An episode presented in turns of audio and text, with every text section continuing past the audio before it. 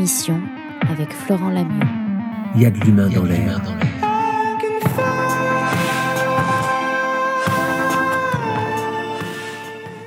Bouddha a dit, nous sommes ce que nous pensons. Tout ce que nous sommes résulte de nos pensées. Avec nos pensées, nous bâtissons notre monde. L'hypnose est un état modifié de la conscience, de notre, de notre conscience, de nos consciences, là ce soir tous ensemble, et qui pourrait bien avoir justement une action sur nos manières de penser le monde, donc de se penser nous-mêmes. Pour en parler ce soir, on va faire donc une plongée à travers l'hypnose tous ensemble ce soir.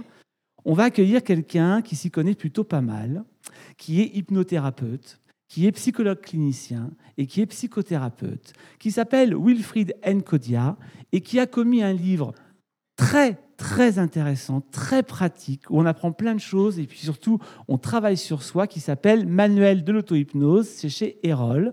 Donc grâce à Christophe, que je salue d'ailleurs ce soir, qui représente la librairie Charlemagne, vous pourrez vous le procurer et avoir un petit gris-gris d'ailleurs de Wilfried Nkodia. Donc imaginons ce soir, on parle d'hypnose, et si finalement on pouvait s'hypnotiser nous-mêmes C'est la question qu'on va poser, et pour ça on accueille sous vos applaudissements et dans le bruit bien sûr, Wilfried Nkodia.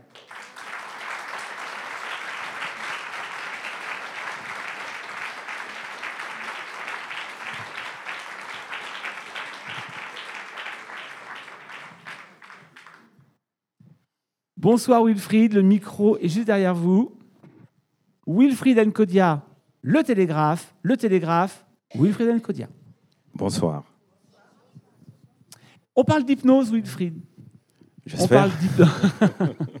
on parle d'hypnose. Alors, on connaît tous plus ou moins l'hypnose, en tout cas, à travers ce qu'on voit souvent à la télévision. Je pense par exemple à des gens comme Mesmer. Est-ce que Mesmer, est-ce que l'hypnose que l'on voit à la télévision, c'est l'hypnose dont vous parlez, vous? Euh, non, pas tout à fait. Même s'il y a quand même des similitudes, mais ça, je pourrais les présenter. L'hypnose de Mesmer est bien évidemment une hypnose de spectacle. Et c'est intéressant pour Mesmer, par exemple, d'avoir un public. Et plus ce public est nombreux, et mieux c'est pour lui, parce qu'il va pouvoir identifier, avec les tests qu'il peut faire, euh, les personnes qui vont être les plus euh, susceptibles aux suggestions hypnotiques.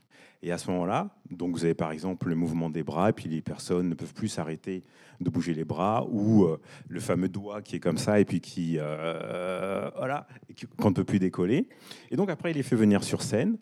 Et euh, donc, s'il y a 5000 personnes, imaginons qu'il y ait peut-être voilà, euh, 5 ou 10% de personnes qui sont très susceptibles à son style d'hypnose. Alors à ce moment-là, il va pouvoir avoir les plus suggestibles et ça va devenir très spectaculaire. Mais l'hypnose dont je parle n'est pas une hypnose de spectacle, bien évidemment, c'est une hypnose qui euh, est plutôt thérapeutique et qui s'inscrit aussi dans le champ du bien-être. Donc, thérapeutique et bien-être. Donc, effectivement, moi, je suis psychologue clinicien, psychothérapeute. J'utilise l'hypnose euh, dans certaines situations qu'on peut rencontrer dans un cabinet et non pas euh, dans une salle de spectacle. C'est quoi l'hypnose alors? Comment est-ce qu'on peut la définir? Alors, euh, l'American Psychiatric euh, Association, en 2015, donc euh, l'association des psychiatres aux États-Unis, a défini l'hy- l'hypnose comme étant un état de focalisation intérieure qui permet finalement de pouvoir s'abstraire de stimuli extérieurs. Milton Erickson, mais je vais pouvoir présenter qui est Milton Erickson euh, un peu après, celui qui a, rénové euh, l'hypnose, lui dit que euh, c'est une façon de communiquer des idées et des compréhensions à une personne d'une telle façon qu'elle pourra en fait se l'approprier et faire appel à des ressources pour pouvoir maîtriser des comportements psychologiques, physiologiques, dans le cas de la douleur par exemple, ou émotionnels. Donc, c'est avant tout une communication à travers des suggestions d'une idée, et cette idée peut être thérapeutique. Depuis quand est-ce qu'on parle d'hypnose? Puisqu'on parle de Milton Erickson, on va en parler, qui est un peu le père de l'hypnose aujourd'hui. en tout cas de l'hypnose moderne. Oui. Mais depuis quand on parle de l'hypnose? On parle de l'hypnose depuis euh, Mesmer. Donc, Pas euh, celui de la télé. Non. non, mais il a pris ce nom exprès en fait. Euh, donc Franz Anton Mesmer, qui était un médecin à Vienne. Alors il a dû fuir Vienne parce qu'il a eu quelques soucis avec euh, une, patiente. Il est arrivé donc euh, en France et on est au, on est au XVIIIe siècle. Et il avait, lui, en fait, l'habitude de. En fait, il faisait un peu du spectacle. Il prenait. euh, donc, il travaillait avec des personnes de la noblesse, notamment. Il organisait des baquets. Il mettait les gens dans les baquets, il mettait de la limaille de fer. Et euh, il faisait. euh, Lui, il avait comme idée que finalement, les déséquilibres venaient. donc, les maladies, tout ça, venaient d'un fluide, d'un déséquilibre euh, d'un fluide. Parce que pour lui, dans l'univers, il y avait un fluide qui traversait tout le monde. Et quand ce fluide était en déséquilibre, cela créait les maladies. Et donc, on appelait, et donc il faisait des trans en fait, donc des trans collectives, et on date euh, donc depuis son époque euh, l'hypnose, même si lui ne faisait pas véritablement de l'hypnose, mais le fait qu'il faisait des trans et que la transe est euh, est euh, quelque chose qui a trait euh, à l'hypnose en fait, c'est pour ça qu'on date euh, ça de son époque. Parce que transhypnose, la différence, c'est quoi? Alors, l'hypnose va être l'induction, donc c'est la partie qui permet de, de rentrer dans un état modifié de conscience, et, cet, et dans l'état modifié de conscience, on rentre en transe en fait. Donc la transe, c'est l'état modifié de conscience. Ok. Mhm. Donc, on commence par ce mesmer, et qu'est-ce que ça devient après? Alors, après, qu'est-ce que ça On devient parle de trans. On parle de transe. Quand est-ce qu'on parle d'hypnose, vraiment? Il y a le marquis de Puységur. Lui, c'est un disciple de Mesmer, et il se dit, c'est intéressant quand même l'état dans lequel les gens sont, et lui, il y voit un côté un peu médical, mais il n'est pas médecin. Mais il l'utilise. Ensuite vient James Braid, qui lui est médecin, et là on est à la moitié du euh, 19e siècle, donc euh, en 1853 notamment. Il utilise l'hypnose euh, pour son aspect parce qu'il est, il est, euh, est chirurgien, il utilise l'hypnose médicalement en fait. Et il appelle, parce qu'il pense que c'est un état qui est semblable à celui du sommeil, et c'est un peu l'image finalement qui va être véhiculée, alors que ce n'est pas du tout du sommeil. L'hypnose n'est pas du sommeil, il faut vraiment faire très attention à cela. Le sommeil c'est une chose, l'hypnose en est une autre. Mais lui, comme il voit que les gens ont les yeux fermés, que les gens sont dans un état euh, qui est différent de l'état d'éveil, il, prend le mot hypnose, hein, du grec sommeil, et puis il appelle ça hypnose. Différents l'état d'éveil, on va, on va en parler Mhm. après justement, puisqu'il y a différents types d'hypnose. Euh, à quel moment arrive Milton Erickson, qui est vraiment pour le coup, lui, celui qui va mettre en place l'hypnose comme on la connaît aujourd'hui, qu'on appelle d'ailleurs l'hypnose ericksonienne? Alors juste avant que n'arrive Milton Erickson, il y a James Red, et puis il y a euh, Charcot, qui euh, lui considère que Freud a aussi utilisé l'hypnose, il a d'ailleurs écrit 14 articles sur l'hypnose. Euh, Charcot utilise l'hypnose, il considère que... il pense en fait que l'hystérie a, comme l'hypnose, les mêmes racines en fait. Et donc pour lui, utiliser l'hypnose peut permettre de guérir l'hystérie. Ensuite, il y a euh, Léon Chertok dans les années 60, donc euh, euh, en France, 1960, qui lui va populariser l'hypnose. Et puis on arrive à Milton Erickson, qui est né en 1901 aux États-Unis et qui va complètement, je dirais, moderniser l'hypnose en fait. Il va faire passer l'hypnose du statut d'hypnose un spectacle traditionnel, même si c'était utilisé dans des cadres, dans un cadre un peu médical, à ce qu'on appelle l'hypnose ericksonienne, qui est une hypnose beaucoup plus indirecte, beaucoup plus permissive, qui accompagne le patient et qui euh, le respecte davantage, qui fait, qui quelque part euh, fait que le patient va pouvoir puiser des ressources dont il n'a pas forcément conscience, et cela d'une façon qui est beaucoup plus euh, réelle que ne peut le faire l'hypnose un peu traditionnelle. Est-ce qu'on peut dire que Milton Erickson a découvert l'hypnose par l'auto-hypnose, puisqu'on parle de ça ce soir? Oui, effectivement. Alors, il, a une, euh, histoire très particulière, Milton Erickson. il faut savoir qu'il euh, il en, il, il, en, il, il entend pas les rythmes musicaux. Il ne voit, il voit euh, en couleur que le violet. À 17 ans, il est atteint d'une attaque de polio qui va l'immobiliser. Et c'est alors qu'effectivement il est à l'hôpital que les médecins pensent qu'il va mourir. Il en est derrière très fort contrarié parce que euh, sa mère est à côté et puis sa mère entend que ben, son fils euh, va, ne va pas passer la nuit.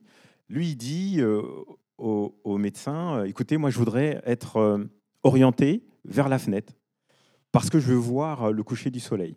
Et il fait une première expérience, en fait, ce qu'on appelle d'hallucination négative, parce que derrière la fenêtre, il y a un bosquet, il y a un banc, il y a un arbre, et il, va, ne va plus le voir, en fait. Il va rentrer dans, en coma, dans le coma, il va se réveiller, il va rester pendant un an paralysé.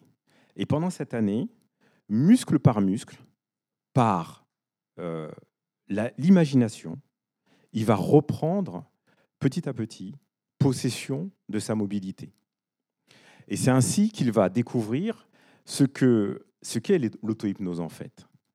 Euh, C'est-à-dire à la fois de l'imagination, de la suggestion, euh, vivre une expérience et euh, remobiliser quelque chose qui, lui en l'occurrence, était les muscles, hein, petit à petit, et aussi beaucoup d'observations, parce qu'il a beaucoup observé comment est-ce que sa jeune sœur faisait pour se lever, et après ça va beaucoup lui servir dans, dans, les thérapies qu'il va pouvoir euh, réaliser.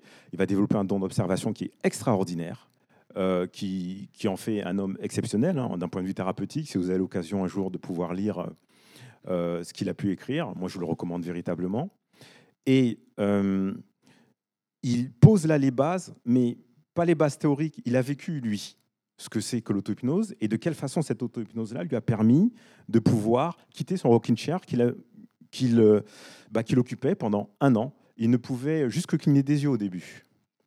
Après, il a pris un canoë et puis euh, pendant je ne sais plus combien de mois, il est parti euh, récupérer des forces seul euh, avec un canoë pour, pour, euh, le long d'une rivière. Est-ce qu'on peut dire finalement que l'hypnose d'Erickson, c'est l'hypnose thérapeutique aujourd'hui? Non, même l'hypnose classique, quand je disais l'hypnose traditionnelle, était aussi utilisée en, en thérapie. Mais effectivement, l'hypnose traditionnelle? C'est euh, le. C'est le on euh, s'endort? Voilà, c'est le. euh, c'est l'hypnose où, par exemple, euh, bon bah regardez-moi dans les yeux, regardez-moi dans les yeux, regardez-moi dans les yeux, et vous allez arrêter de fumer. Ce soir, quand vous allez rentrer chez vous, vous arrêterez de fumer. Pour ceux qui veulent arrêter de fumer, bien évidemment, ça marche avec certaines personnes. Il est vrai. Euh, on l'utilise peu. Aux États-Unis, on l'utilise beaucoup plus, l'hypnose classique, avec des suggestions très directes, en fait. Donc, la suggestion directe, c'est euh, dire à quelqu'un, par exemple, bah, qu'il n'aura plus de douleur. Mais on le dit de façon assez explicite. Donc, quand la personne est en transe, donc la personne va l'entendre, euh, alors que indirectement, on va le dire autrement. On va laisser entendre que, euh, par exemple, mais j'espère que je ne dévance pas euh, les questions qui, qui vont être posées. Pas de question. Pas de questions à ce sujet? Euh, mais on, on va laisser entendre que, par exemple, euh, on a déjà fait l'expérience d'avoir ou- oublié une douleur. Et on va rappeler cette expérience. Et la personne va découvrir qu'effectivement, quelque chose qu'elle sait faire euh, sans y penser, en fait, elle pourra le faire de façon beaucoup plus opportune et de façon beaucoup plus régulière. Vous avez tous, j'imagine, déjà eu l'occasion, par exemple, de porter un sac lors d'une randonnée ou autre, et puis d'oublier la sensation du sac. Vous êtes peut-être déjà tous allés au cinéma, ou toutes, je sais pas, avec euh, un mal de tête, une migraine, et puis pendant le film, ou même chez vous d'ailleurs devant la télé, vous dites, mais euh, après le film, vous dites, ah, ma migraine est revenue, mais pendant le film, j'avais plus la migraine. Donc en fait, c'est cela qu'on va rappeler de façon indirecte. L'un des partenaires de l'hypnothérapeute, c'est l'inconscient, on peut dire ça? On peut dire ça, oui. C'est quoi l'inconscient finalement? Alors, l'inconscient en hypnose. Alors, bien sûr, euh, tout le monde a inconsciemment conscience de l'inconscient, puisque tout le monde se ça dit, commence là l'hypnose, ça y est, c'est parti. parce que tout le monde se dit que, euh, depuis Freud évidemment, que l'inconscient, c'est un peu un lieu inconnu où euh, est euh, stocké euh, bah, les choses qu'on a refoulées euh, et qui viennent, euh, à travers des lapsus, par exemple, euh, se, se réactualiser. J'espère que je ne vais pas faire de lapsus. Euh, mais dans le cas de l'hypnose, en fait, de l'hypnose ericksonienne, l'inconscient, c'est tout ce tout ce dont on n'a pas conscience. Mais il faut vraiment le prendre comme une métaphore, en fait. Et cette métaphore, elle va parler. Elle va être utilisée pendant euh, l'hypnose. Donc, euh, quand on fait l'hypnose, on parle de l'inconscient. C'est un concept. C'est quelque chose qui, euh, d'une certaine façon, est un peu en arrière-plan du conscient. Donc, le conscient, c'est tout ce dont vous avez conscience. Vous avez peut-être conscience, là, actuellement, que vous êtes assis sur une chaise et vous n'avez pas forcément conscience d'autre chose, dont l'inconscient a plutôt conscience. Ouais, on a tout compris. Donc ça veut dire que c'est vaste finalement. Ça veut dire que l'inconscient, c'est tout. Alors pour Erickson, l'inconscient, c'était le lieu des apprentissages. Donc les apprentissages, euh, la mémoire, euh, euh, tout. Et pour, pour Erickson, c'est très important ça, peut-être au contraire de, de, de- la psychanalyse. Pour lui, l'inconscient était un concept, un lieu d'aide en fait. Là où sont les ressources. Des ressources auxquelles on ne pense pas forcément, notamment. Alors ça peut être de- des ressources diverses, ça peut être un apprentissage qu'on a pu oublier, mais qui est quelque part euh, dans l'inconscient. Ça peut être aussi un état émotionnel qu'on a pu oublier, euh, comme le fait quand on est, par exemple, pris par des difficultés, on peut oublier qu'à un moment aussi on a pu être heureux, mais il y a une mémoire inconsciente de cela. Ça peut être une mémoire sensorielle, ça peut être une mémoire euh, même gustative, ça peut être une mémoire olfactive, ça peut être... euh, c'est c'est un lieu d'apprentissage et ces apprentissages-là vont être sollicités de nouveau pendant euh, l'hypnose. Est-ce qu'il y a une différence entre l'hypnose et l'auto-hypnose? Il y a deux écoles. Moi, je fais de l'hypnose ericksonienne et dans l'hypnose ericksonienne, c'est la même chose. Il y a quand même une différence, mais le, principe est le même. En fait, l'hypnothérapeute, l'hypnotiseur, celui qui vous accompagne dans une séance d'hypnose, lui, euh, il ne fait qu'éveiller quelque chose que vous avez déjà en vous. Donc l'auto-hypnose. Ce qu'on appelle l'hétéro-hypnose, parce qu'il est là, donc il va faire, il va à travers des, euh, une induction, des suggestions, il va vous amener dans un état modifié de conscience. Mais en réalité, c'est vous qui créez cet état modifié de conscience. L'hypnose, c'est juste quelque chose de naturel. C'est une altération de la conscience. Et cette altération de la conscience, si on parle un peu neurosciences tout à l'heure, va permettre d'être euh, dans des capacités qui sont différentes que dans l'état de veille ordinaire. Et euh, la différence, c'est que quand vous avez quelqu'un qui est, euh, qui, est un hypnothérapeute, qui va guider la séance, par exemple. Alors que quand vous êtes en auto-hypnose, vous allez, par exemple, penser à un objectif, et puis vous allez laisser libre cours à votre inconscient par l'état permis, par l'état euh, de conscience modifié, d'avancer, de changer de, de perspective, euh, de pensée, d'amener un état émotionnel différent. L'hypnothérapeute, lui, va vous guider parce qu'il a en tête une stratégie thérapeutique. Donc, euh, c'est la même chose parce que, un peu comme si, euh, euh, vous savez, un incubateur, vous mettez un œuf, il y a l'incubateur, et puis l'œuf va se développer. Et il va y avoir un poussin, par exemple. Ben, ce qui fait que le poussin sort de l'œuf, c'est déjà intrinsèquement dans l'œuf. L'hypnothérapeute ou l'hypnotiseur, il est comme l'incubateur. Il crée les conditions pour que l'hypnose puisse se réaliser. Il crée les conditions. Est-ce qu'il encadre, j'imagine? Est-ce qu'il y a un danger dans l'hypnose? Ou dans l'auto-hypnose, d'ailleurs, quand on est tout seul face à soi-même? À ma connaissance, non. J'ai longtemps cherché. Et la question se pose depuis très longtemps, en fait, par rapport au danger de l'hypnose. Il y a eu des, euh, il y a des choses qu'on peut voir sur YouTube, par exemple, qui, traitent de cela. Et euh, à chaque fois qu'il y a eu, par exemple, par exemple un geste antisocial euh, qui a pu être réalisé dans une recherche, c'est parce qu'on a pu découvrir que la personne, inconsciemment, elle savait qu'en fait, c'était un show télé, par exemple, et donc que ce qu'on lui demandait de faire, finalement, était, n'était pas réel. Euh,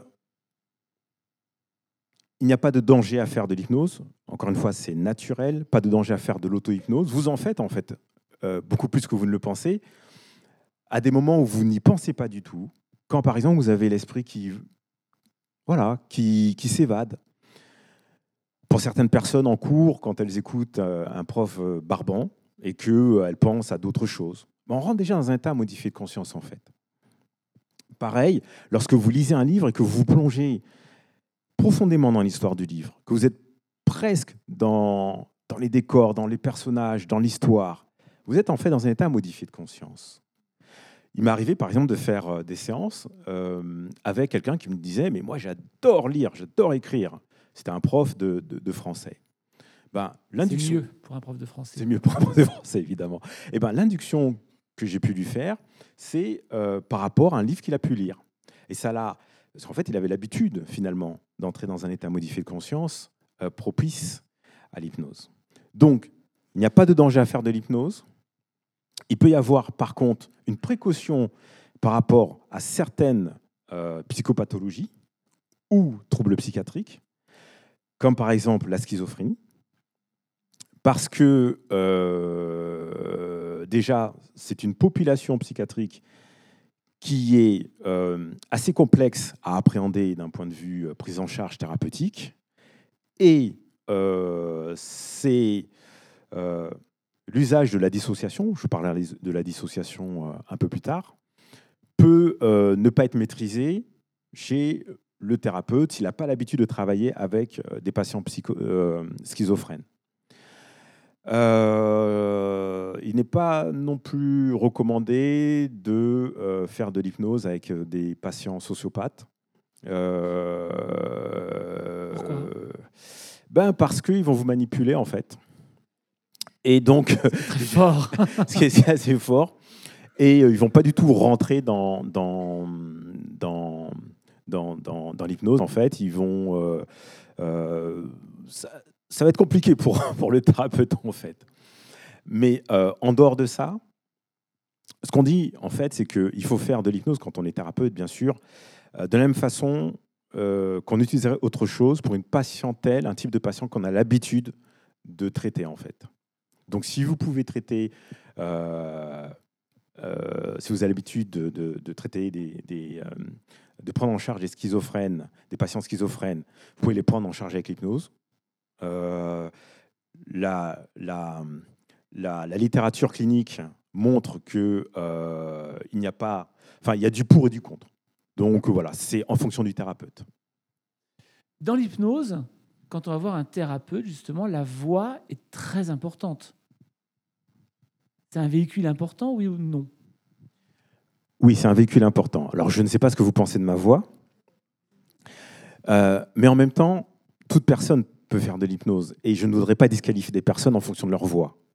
Alors évidemment, plus on a une voix qui englobe, qui, euh, qui emporte, qui transporte, euh, mieux c'est. Mais euh, pour des gens qui ont une voix un petit peu différente, ils peuvent aussi faire, parce qu'il n'y a pas que la voix. La voix est très importante, effectivement, mais il n'y a pas que la voix.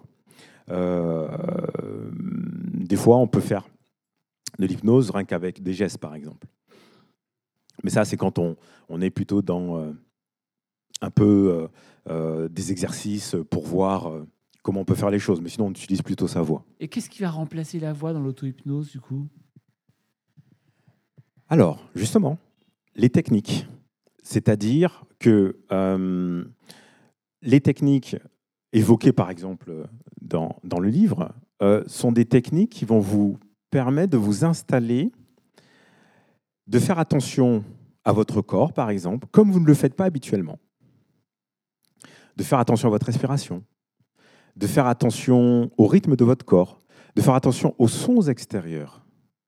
Mais pas comme on le fait habituellement, parce que habituellement, qu'est-ce qui se passe? On évolue dans une pièce, qu'on soit dans la cuisine, qu'on soit dans le salon, euh, on, est, on est pris en fait par, euh, par cette pièce-là sans véritablement y porter attention. Dans la définition de l'hypnose, il y a la focalisation. Et contrairement à ce que certaines personnes pensent, qui se disent oui, mais en état euh, d'hypnose, finalement, je vais euh, me laisser aller. Et même l'hypnotiseur, il va prendre le contrôle. Combien j'ai de patients qui viennent et qui me disent euh, Ben oui, je suis un peu inquiet quand même. Hein. Je dis Ah bon Vous croyez? Vous savez pas ce qui va se passer? Bien sûr, je les rassure. Mais cette inquiétude, il ne faut pas l'oublier, elle est normale parce que euh, c'est normal de, ne pas vouloir euh, aller vers un terrain qu'on ne connaît pas. Mais une fois que la séance est passée, ces mêmes patients qui au début étaient un, un petit peu inquiets, il faut quand même le dire, me disent Oh, mais comment J'aurais aimé, moi, pouvoir euh, être vraiment absent, ne plus du tout savoir où je suis. Il y a à la fois ce désir, là paradoxalement, c'est assez étrange, qu'il y ait ce désir de, de vouloir s'abandonner très profondément et cette peur de le faire. Mais ce n'est pas toujours utile, notamment en thérapie, ce n'est pas du tout nécessaire de rentrer dans une transe profonde, on l'évoquera peut-être. Et, euh, et pour en revenir à la question qui était ah, bah, qui, était euh... qui était quoi la question d'ailleurs? Hein? Exactement, merci. Ah oui, parce que moi je réponds à plusieurs questions, même à celles qu'on ne pose pas. Qu'est-ce qu'on fait de l'absence de voix, de cette voix extérieure oui, quand on veut faire de donc, effectivement, l'état, enfin, les techniques, euh, la posture, euh, ce à quoi vous prêtez votre attention, va vous amener dans cet état modifié de conscience. Mais ça, on le verra, parce qu'il faut l'expérimenter. Et on va l'expérimenter. Euh, ensemble d'ailleurs. Comment on sait si quelqu'un est en état d'hypnose? Est-ce qu'il y a des petits trucs? Est-ce que le thérapeute le sait s'il y a du, si on fait exprès, si on fait semblant, si on est vraiment euh, parti? Oui, alors euh, effectivement, on va, faire attention au rythme respiratoire, c'est un changement. On va faire attention au masque du visage. Comment est-ce que le, visage est? On va faire attention aux signes qui sont des signes qui montrent qu'il y a un état modifié de conscience qui s'est installé. Un des signes les plus courants, c'est euh, le changement au niveau de la déglutition, par exemple. Et puis toute l'indiction, donc c'est-à-dire euh, la technique ou les techniques qui permettent d'entrer dans cet état modifié de conscience, en fait, se fait par palier. Parce que vous avez des gens qui n'ont pas forcément cette habitude, même si c'est quelque chose de naturel. Euh, là, on le sollicite en fait. Et progressivement, plus on fait de l'hypnose, en fait, meilleur on est en, hypnose. C'est pour ça que l'auto-hypnose a une très grande utilité. En fait, on s'entraîne. Et euh, on le voit aussi au rythme du corps. On le voit quand on fait, par exemple, euh, des phénomènes hypnotiques. On peut voir s'il y a euh, un mouvement, ce qu'on appelle idéomoteur, des mouvements idéomoteurs, donc c'est-à-dire des mouvements qui se font sans que la conscience ne le fasse malgré nous Malgré nous, mais oui, malgré nous, on va dire malgré nous, mais quand on va dans le, détail, c'est pas vrai. C'est pas tant que ça malgré nous. Donc on le voit plein de signes extérieurs en fait. On le voit euh, aussi, par exemple, si on peut demander à quelqu'un euh, d'oublier des chiffres, par exemple, on voit que la personne oublie des chiffres. Tout dépend du type d'induction que l'on fait. Euh, et puis, il y a une façon euh, de, de, vivre cette expérience-là quand on a un peu l'habitude, je dirais, euh, qui euh, permet de distinguer entre le sommeil. il faut être vigilant parce qu'il y a des personnes qui, des fois, sont un peu fatiguées et qui prennent le chemin du sommeil. on, les ramène dans le chemin de, de la transe. voilà. Alors, j'imagine que une fois qu'on a tout ça, il y a un protocole. Il y a comment ça se passe une séance d'hypnose? Comment ça se déroule? Bien. On parle bien, très bien. On espère. Vous parlez d'induction, par exemple. Mhm. J'imagine qu'il y, a toute, il y a toute une évolution sur une séance. On ne rentre pas en hypnose comme ça? Non, non, non. D'abord, on s'assoit. Enfin, ça dépend. On peut, on peut le faire aussi debout. On peut le faire debout? Oui, oui, on peut le faire debout. On peut le faire couché. Euh, on peut le faire assis. On peut le faire. Euh, euh, euh, bah, j'ai fait ces trois positions-là jusqu'à présent, mais euh, j'en j'en- j'en cherche d'autres, mais Bon, faut essayer à quatre pattes, peut-être ça peut marcher aussi, pourquoi pas. jamais fait, mais, mais euh, L'hypnose canine. ou par exemple, euh, en, en fait, ça se fait euh, de la façon la plus confortable. Et quelquefois, il ne faut pas que ce soit non plus trop confortable. Euh, et l'induction, puisqu'il s'agit de l'induction, c'est d'abord pour comprendre le principe de l'induction, quand on. euh, par rapport à une opération, par exemple, vous avez euh, l'anesthésie et vous avez l'opération. Donc, l'anesthésie permet d'être dans un état qui va autoriser une opération qui va pouvoir se faire sans douleur. Ben, il y a une différence. Une anesthésie, ce n'est pas une opération. L'induction n'est pas euh, l'hypnose. Elle prépare à rentrer dans un état modifié de conscience, la transe, euh, et l'hypnose, c'est le tout, c'est l'induction et, euh, et la transe. C'est quoi l'induction exactement? Alors, donc, l'induction. Par exemple.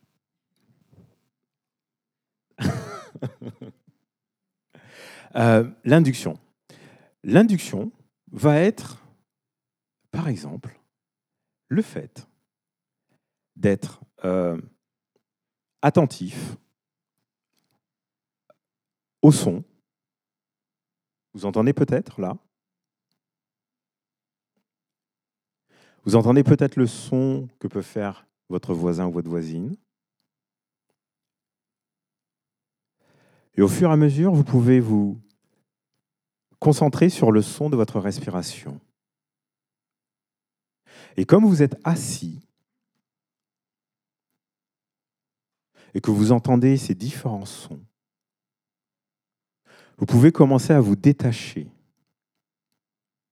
Et vous pouvez commencer à vous détacher du moment présent, de l'instant présent. Ça, c'est un exemple d'induction. C'est focaliser une personne sur...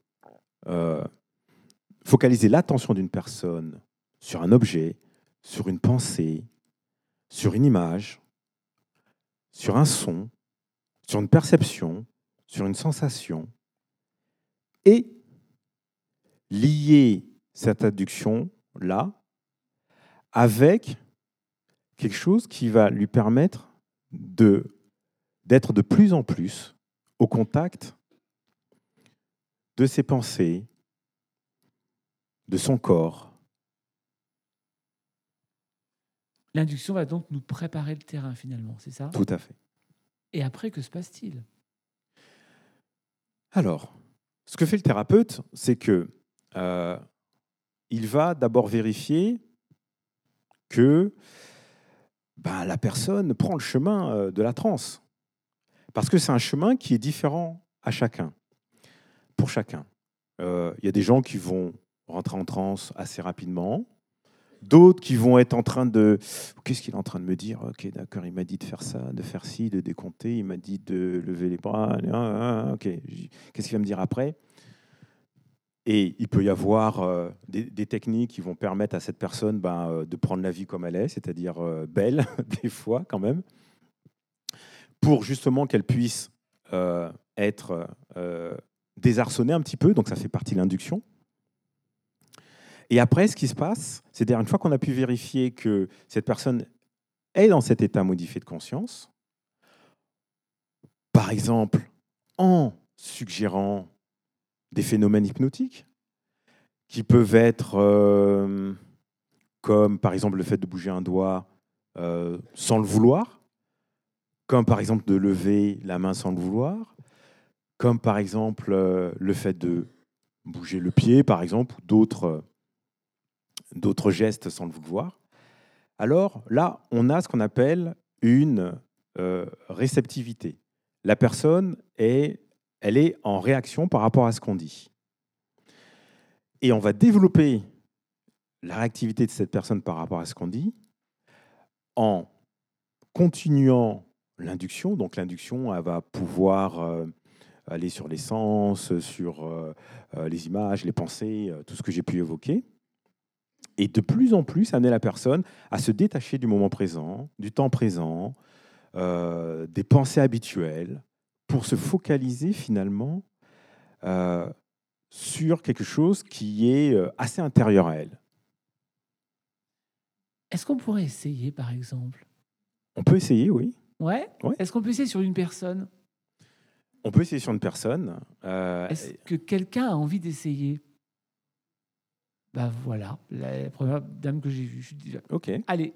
Est-ce que quelqu'un n'a pas envie d'essayer? Serait pas mal, ça. On va essayer de comprendre ensemble ce que c'est que l'hypnose avant de revenir à l'auto-hypnose où là on sera tous concernés. Bonsoir. Votre prénom? Isabelle. Isabelle. Isabelle, je vous laisse mon siège. Je pense que c'est mieux, Wilfried. Et Wilfried, je vous laisse faire. Juste euh, peut-être déplacer ça, c'est possible? Il y a une poignée, c'est plus simple. Merci. Et à Jean, c'est encore plus simple. Je n'avais pas vu la poignée. Alors par contre, je vous demande juste de couper vos portables. J'entends qu'il y a des portables traîtres qui essayent de tout faire foirer. Oui, et je vous demande de ne pas enregistrer.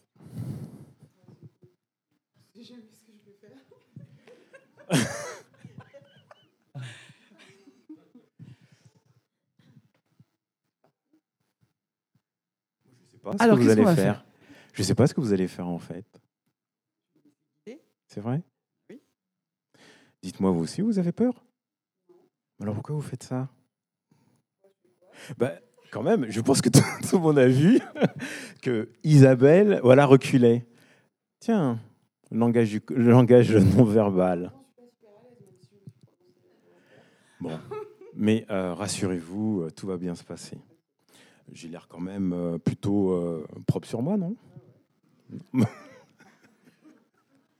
Non, mais ça, peut aider.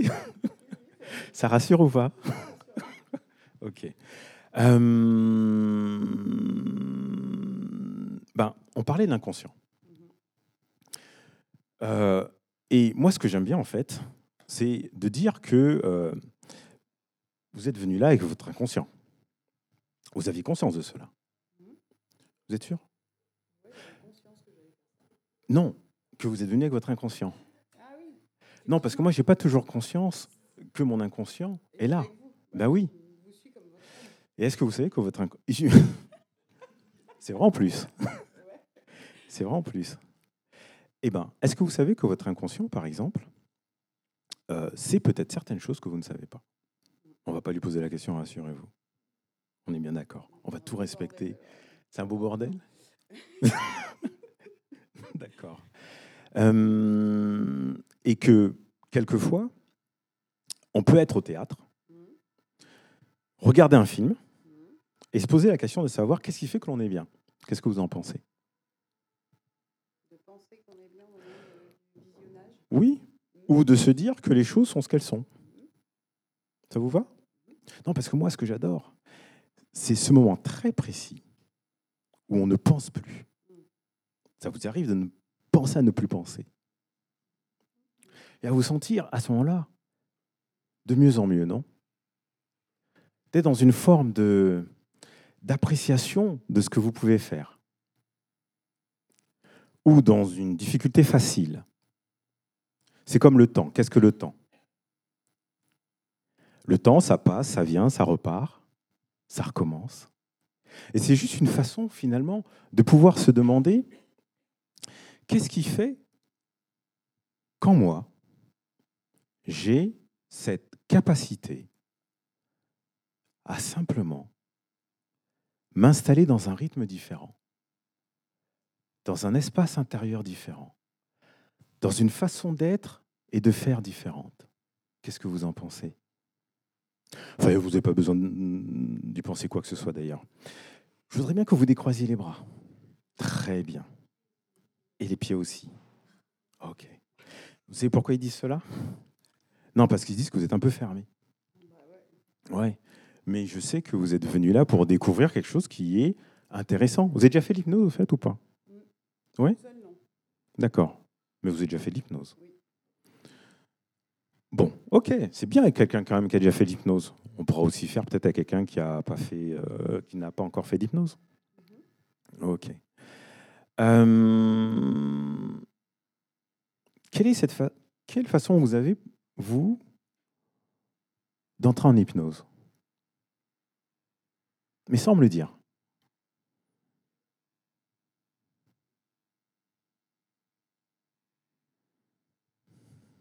D'accord. Ok. D'accord. Vous le savez, n'est-ce pas? Très bien. Je vais juste prendre cette main, si vous voulez bien. Et je vais vous demander, là, tout simplement, de fixer un point. Et vous allez fixer un point comme si sur cette main, finalement, euh, il y avait un écran. Et que de vos yeux jusqu'à la main, il y avait un laser. Et vous restez les yeux fixés sur ce point.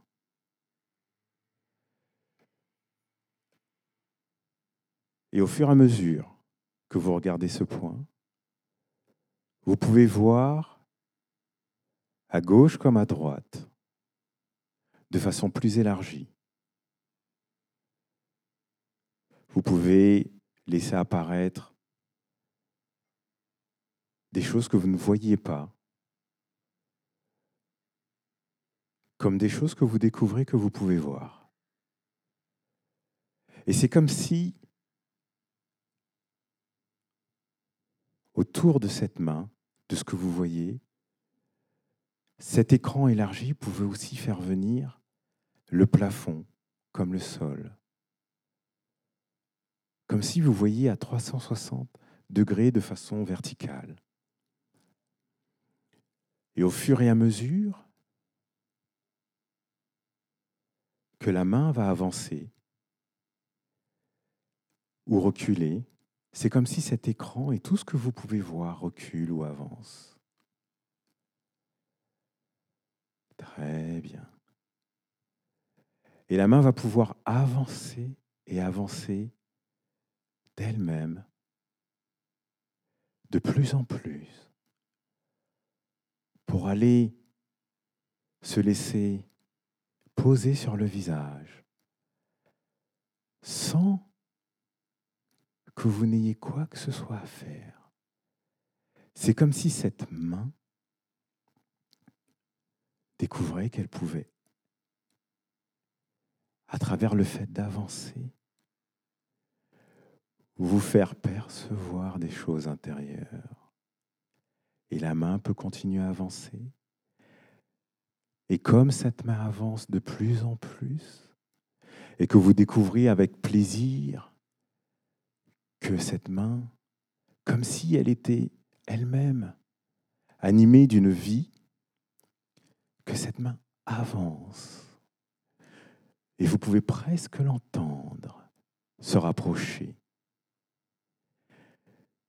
Et au fur et à mesure qu'elle se rapproche, vous pouvez continuer à vous détacher, car c'est si intéressant, particulier, de faire une expérience, une expérience particulière pendant laquelle vous pouvez peut-être en savoir plus sur vous, en découvrir plus sur vous. Et la main peut continuer à se rapprocher très bien. Et vous pouvez découvrir avec surprise qu'elle se rapproche de plus en plus. Comme si finalement, vous continuez à entrer dans quelque chose de spécial. Ça ne marche pas. Waouh Alors qu'est-ce qui fait que ça ne marche pas? Dites-moi. Vous êtes resté bloqué Elle avance plus Non D'accord. Elle est bloquée ici Vous pensez que il faudrait qu'elle avance plus ou pour vous ça va? Hmm, Je vois. D'accord. On va faire. euh, On va la poser. Ok. Très bien. Non, non, mais attendez, c'est pas fini. Non, non, mais attendez, parce que quelque chose de très intéressant. On parlait de l'inconscient tout à l'heure. Euh, Dites-moi d'abord ce que vous avez, ce que, ce que vous avez ressenti. Bah, en fait, euh, vous parliez d'abandon. euh, Mhm. En fait, le fait de fixer un point, ça nous arrive au quotidien de faire ça euh, quand, on, quand on est concentré. Et quelquefois, on stoppe notre regard sur un point fixe et, on, et c'est à ce moment-là que, qu'on se sent ailleurs. Et ben, ça m'a fait le même effet. Mais euh, c'est tout. Et par rapport à la main Je voyais, je voyais la, la pliure de ma main simplement.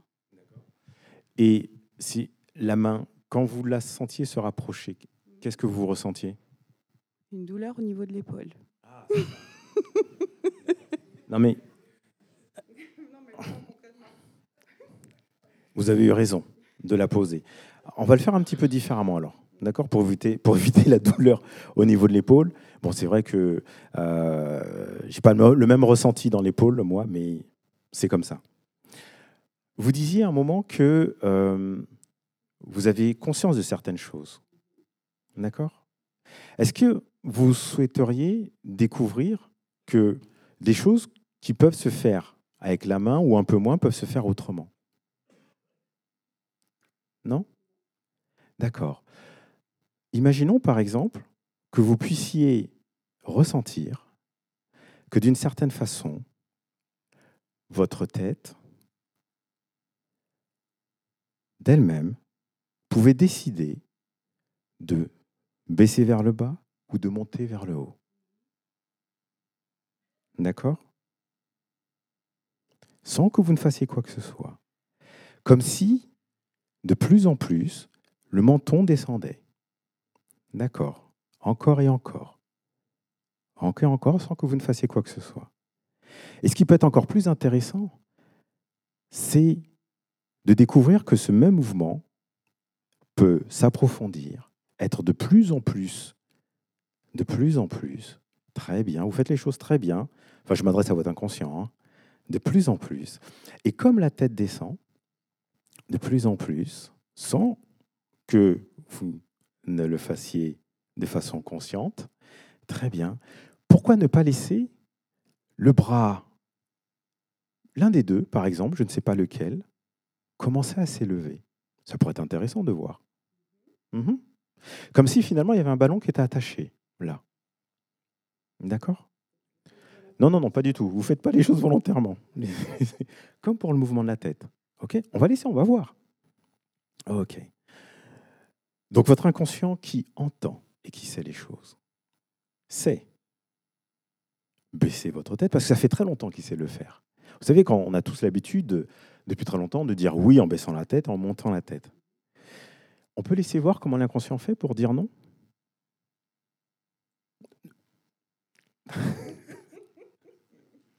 D'accord. De plus en plus, vous pouvez laisser. vous découvrez, n'est-ce pas? Ok. De plus en plus. Non, mais c'est bien que les gens puissent voir. Très bien, ça peut commencer par la droite comme ça peut commencer par la gauche. Ok D'accord? Vous avez envie de me dire non, en fait. Mais vous découvrez que vous avez envie de dire non. Vous allez juste dire ce qui se passe pour vous, d'accord? Parce que les gens ne le voient peut-être pas. C'est euh, c'est difficile- difficilement explicable. Ça, c'est juste une posture, quoi. Par rapport, oui, je sentais mon, une, mon, mon menton euh, baisser et des contractures dans la nuque. Euh, et par rapport au fait de dire non? Oui, je sais. Est-ce que vous avez senti euh, Parce qu'en séance, on a ça aussi, c'est-à-dire que naturellement, et c'est en ça que c'est intéressant, c'est-à-dire qu'on ne force pas la personne, on ne force pas le, le geste, on ne force pas les choses. Et c'est le fait d'être respectueux de la personne que de laisser faire ce qui se fait ou de proposer autre chose, mais surtout de ne pas imposer. Contrairement à ce que, par exemple, ce qui peut être dans l'hypnose de spectacle, où euh, la personne est dans une suggestibilité qui peut euh, amener à ce qu'elle puisse faire des choses euh, qu'elle ne regrette pas en général de faire, mais qu'elle ne ferait pas forcément. Dans une séance, lorsque il y a une résistance, lorsque il y a quelque chose qui euh, est plutôt subtil. On va laisser faire. Et on va construire au fur et à mesure.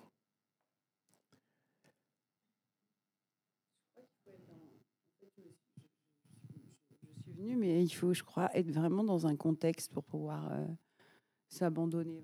Pour vous D'accord. Vous voulez bien vous mettre debout? On va juste faire une chose. Je peux, je peux Oui, oui. Pardon. Hop, mettez-vous là. Non, pardon. Comme cela.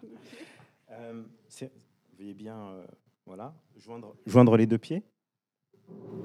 Ok. Rassurez-vous, je suis juste là. Vous ne faites rien consciemment. D'accord? Euh, Vous allez juste imaginer que vous avez les pieds posés sur le sol, les bras qui tombent, prendre une grande inspiration et relâcher complètement. Très bien. On va le faire une deuxième fois. Vous relâchez complètement. Vous imaginez que vous avez les pieds qui sont collés au niveau du sol. Comme si finalement tout était aligné, depuis le haut jusqu'en bas. Très bien. Et maintenant, sans que vous ne fassiez quoi que ce soit, j'aimerais que le corps soit attiré de plus en plus vers l'arrière. De plus en plus vers l'arrière. De plus en plus vers l'arrière. Très bien. Encore et encore. Encore. Encore, encore. Laissez, j'ai ma main derrière, assurez-vous, je vous retiendrai, mais vous ne tomberez pas. De plus en plus vers l'arrière. Encore et encore. Très bien. Encore, laissez, par les épaules, de plus en plus, de plus en plus, de plus en plus vers l'arrière. Ok, maintenant le corps va revenir vers l'avant et va être attiré de plus en plus vers l'avant. Je vais vous retenir au niveau de l'épaule, de plus en plus vers l'avant, mais c'est agréable de sentir son corps qui fait quelque chose euh, auquel euh, on ne décide pas forcément. De plus en plus vers l'avant, de plus en plus vers l'avant, encore, encore, encore. Très bien. Maintenant, on va juste imaginer une chose. Le corps revient au milieu. Euh, je vais poser une question anodine, d'accord? Qui n'engage en- aucunement votre vie privée. D'accord? Et on va qu'est-ce que vous préférez Que le corps aille vers l'avant pour dire oui ou vers l'arrière pour dire non?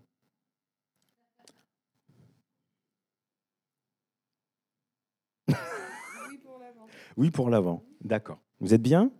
OK Vous ne répondez pas, vous laissez votre corps faire. Non, non, mais c'est une question. vous allez voir, c'est très drôle. Si, si, croyez-moi. Euh, Est-ce que vous avez un chien?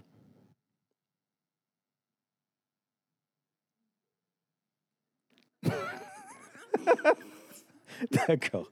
OK. J'imagine que vous n'avez pas de chien. Non, mais répondez. J'ai pas de chien. D'accord.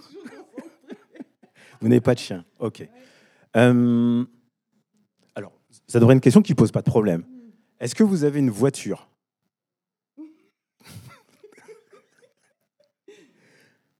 Ok, moi je vois. hein. Je pense que le public a vu. D'accord. Est-ce que ça peut être un peu, un peu plus marqué? Je vous demandais à l'inconscient de marquer un peu plus ces choses. Par des oscillations, par exemple. Avant, arrière, avant, arrière. Prenez plaisir à découvrir. Laissez-vous aller simplement. Très bien. De plus en plus d'oscillations vers l'avant, vers l'arrière, vers l'avant aussi. Très bien. Vers l'arrière. Très bien. Vers l'avant. Très bien. OK. Bon. Alors, on va arrêter là. OK. Donc, euh, et- évidemment, ça c'est plus euh, un petit peu euh, pour que vous puissiez voir les choses. Vous pouvez vous asseoir, Isabelle. Pour que ce soit beaucoup plus visible pour vous. Mais ça n'a ça n'a aucun sens d'un point de vue thérapeutique, en fait. D'un point de vue thérapeutique, la lévitation de la main ou le fait que la main s'est rapprochée au fur et à mesure, mais vous avez mal à la main, donc vous avez préféré baisser les choses, mais c'est tout à fait normal, ou l'épaule, pardon, ou le fait que la tête se baisse de plus en plus, ça, ça va davantage me servir en, en, en séance, en fait. Je vais pouvoir, par exemple, avec l'inconscient, m'assurer que les suggestions que je vais pouvoir lui dire vont être euh, comprises, entendues et euh, réalisées. D'accord? Bon, bon, je vais vous dire merci. Merci Isabelle. Bravo Wilfried. Alors, évidemment que en, en cabinet, c'est complètement différent. Là, on était juste dans une, une atmosphère pas tout à fait euh, propice à une séance d'hypnose et pas forcément très naturelle. Mais en tout cas, ça nous montre un petit peu ce que peut être Mhm. Les débuts d'une relation hypnotique, d'une séance d'hypnose. Tout à fait. On parle d'auto-hypnose. L'auto-hypnose, elle va... euh, on est très proche du coup là. Bah, je Non, non, mais c'est très bien. Euh, L'auto-hypnose, elle va traiter quel type de, de- de terrain de, de- elle va- en, quoi, en quoi elle va nous aider, l'auto-hypnose, au quotidien? Qu'est-ce qu'on va pouvoir faire avec? En fait, euh, au quotidien, l'auto-hypnose, on va pouvoir euh, la faire pour, euh, par exemple, entrer dans un état de relaxation. Euh, on va pouvoir.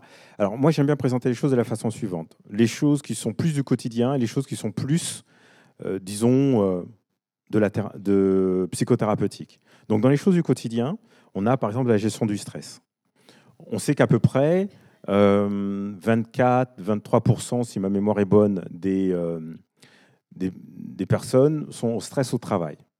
Et c'est le stress. euh, le stress a des conséquences qui sont délétères. Bien sûr, il s'agit du stress chronique.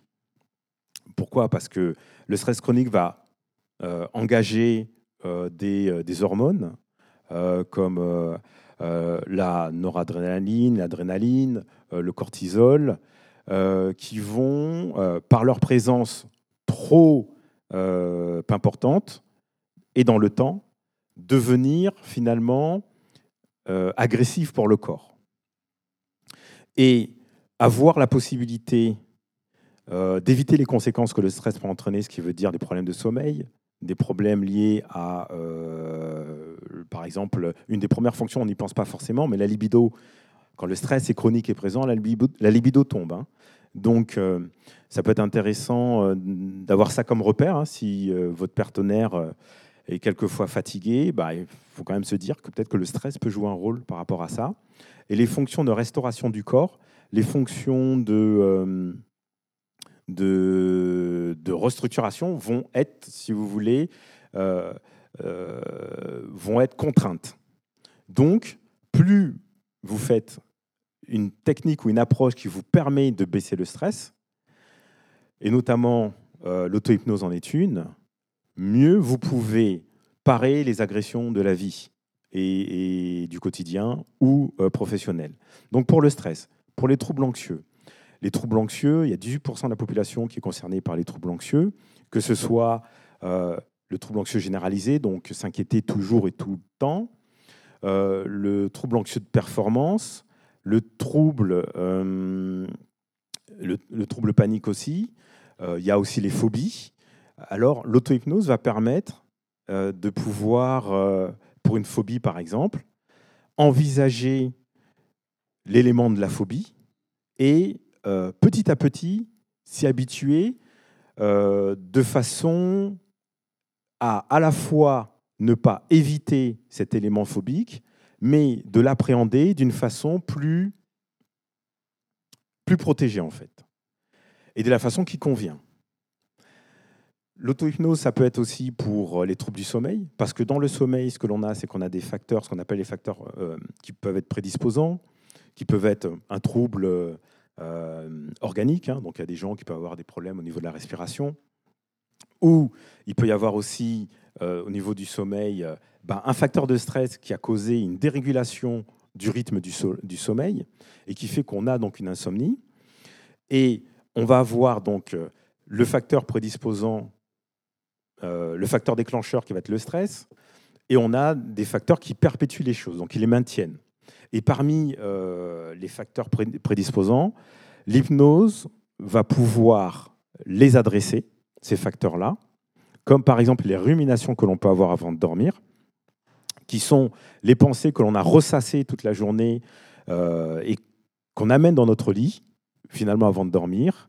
Et ben, en, étant, en faisant dans l'auto-hypnose, on va pouvoir orienter euh, le, train des pensées, le train des pensées, le train des associations d'idées vers autre chose que ces pensées-là qui posent problème.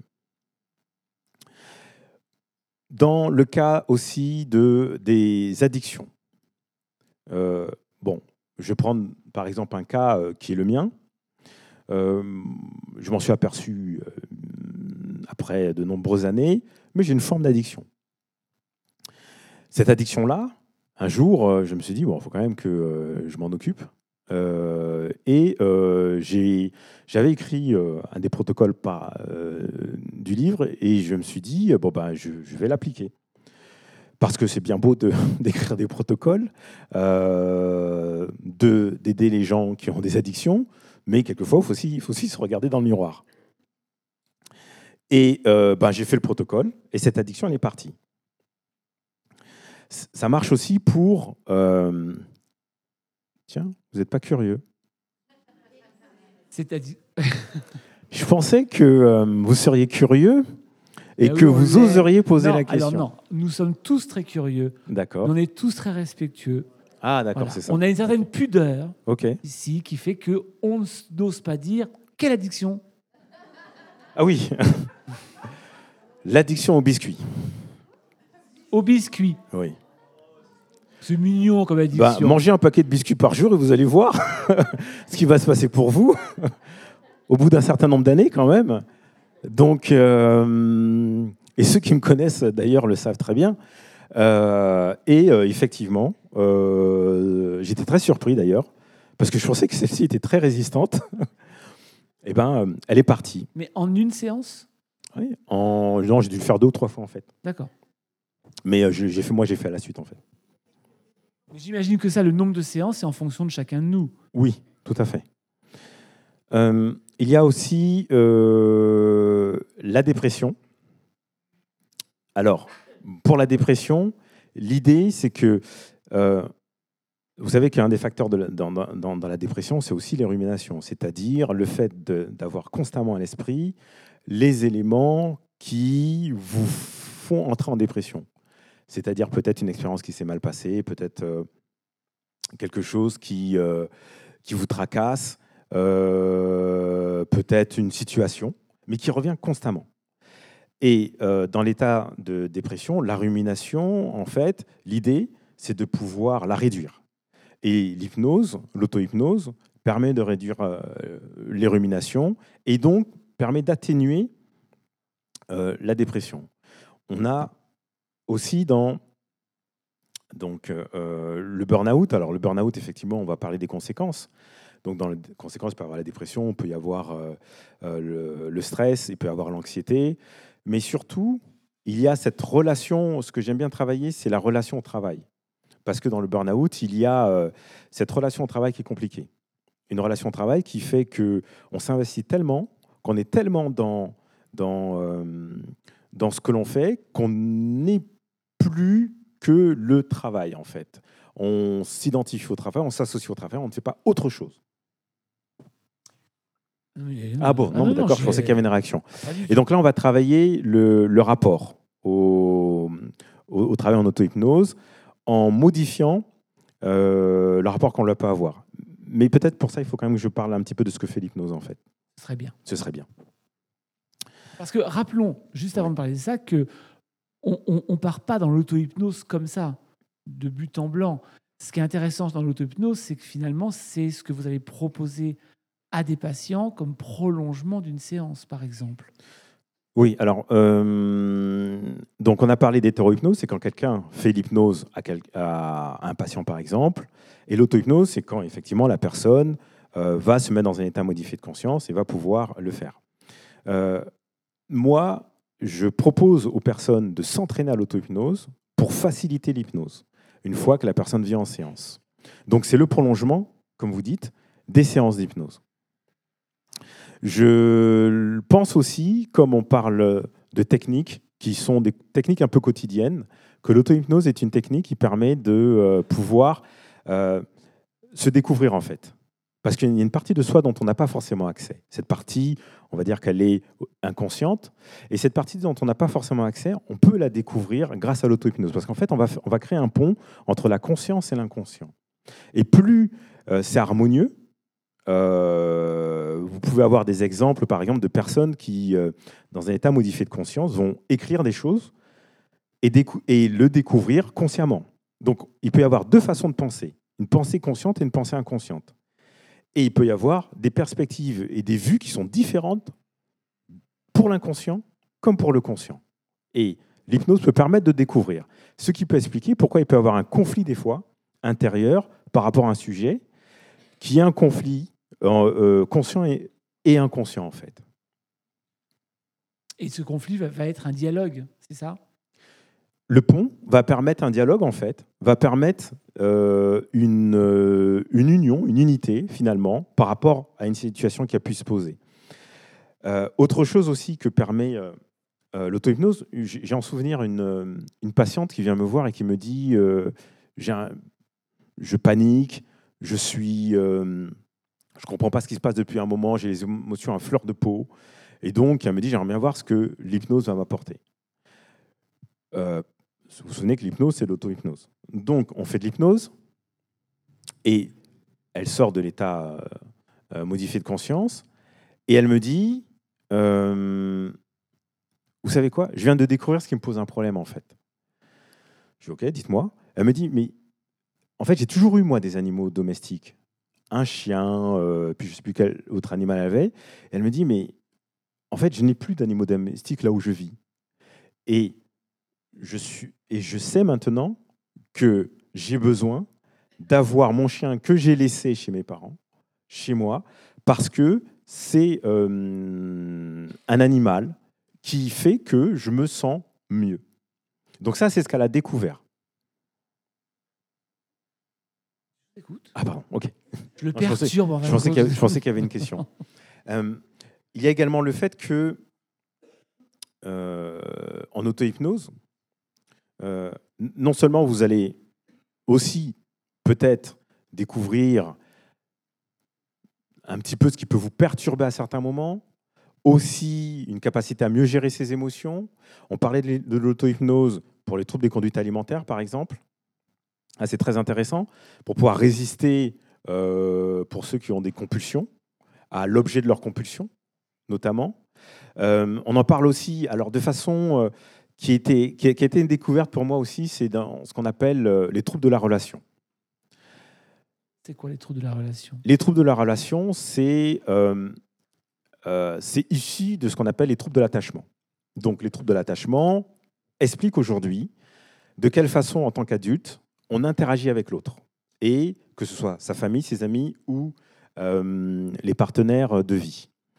Et il y a un certain pourcentage de la population qui a ce qu'on appelle un, at- un attachement sécure, c'est-à-dire qui, dans la relation avec l'autre, est plutôt confiant, est plutôt euh, en sécurité, se sent bien, est prête à s'abandonner de point de vue amoureux, par exemple, s'il il s'agit euh, d'une relation amoureuse, euh, fait, euh, est juste dans une relation, on va dire, équilibrée.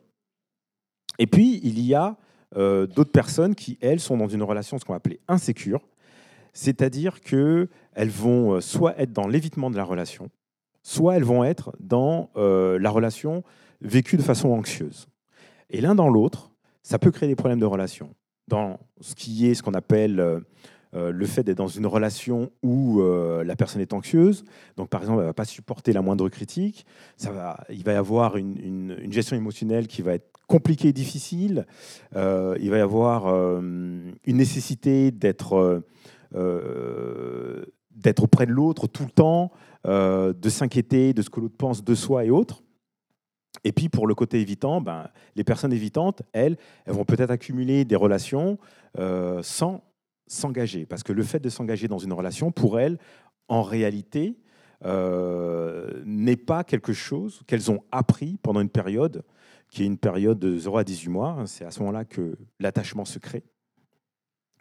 Et là où intervient l'hypnose, c'est qu'elle peut permettre, parce que euh, de 0 à 18 mois, en fait, euh, on est dans ce qu'on appelle euh, la période sens- sensorielle. Euh, et si vous voulez, la, narration, en fait, de 0 à 18 mois, vous ne parlez pas, en fait. Donc, les thérapies qui vont être des thérapies qui vont, viser à rétablir un, état, un attachement sécure ont des limites chez certaines personnes parce que cet attachement insé- insécure s'est créé entre 0 et 18 mois. Et une thérapie, par contre, qui permet, comme l'hypnose, euh, quand on l'utilise dans ce cadre-là, qui permet finalement de se sentir en relation avec ce qu'on appelle des figures d'attachement, donc des parents euh, qui vont être attentionnés, qui vont apporter de l'attention, parce qu'on a découvert hein, depuis John Bowlby euh, le siècle dernier, donc en 1950 à peu près, on a découvert que euh, c'était les parents notamment qui étaient les premiers, enfin les figures d'attachement, mais beaucoup de figures d'attachement sont les parents, qui sont les premiers qui permettent la construction justement de cette capacité à se lier, à s'attacher à l'autre de façon sécure.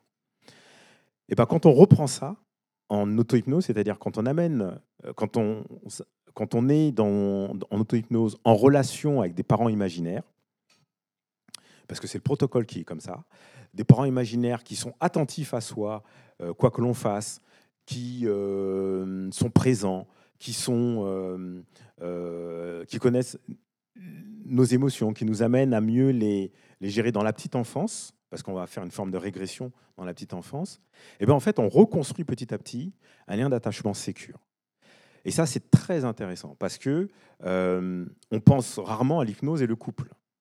Mais avec ce protocole-là, notamment, on est au cœur de ce qui est important chez l'être humain, parce que l'être humain, il est, euh, c'est un être relationnel et émotionnel. Avant qu'il soit un être qui euh, calcule des chiffres et utilise des fichiers Excel euh, ou qui fasse du marketing et tout ça, il est avant tout relationnel et émotionnel.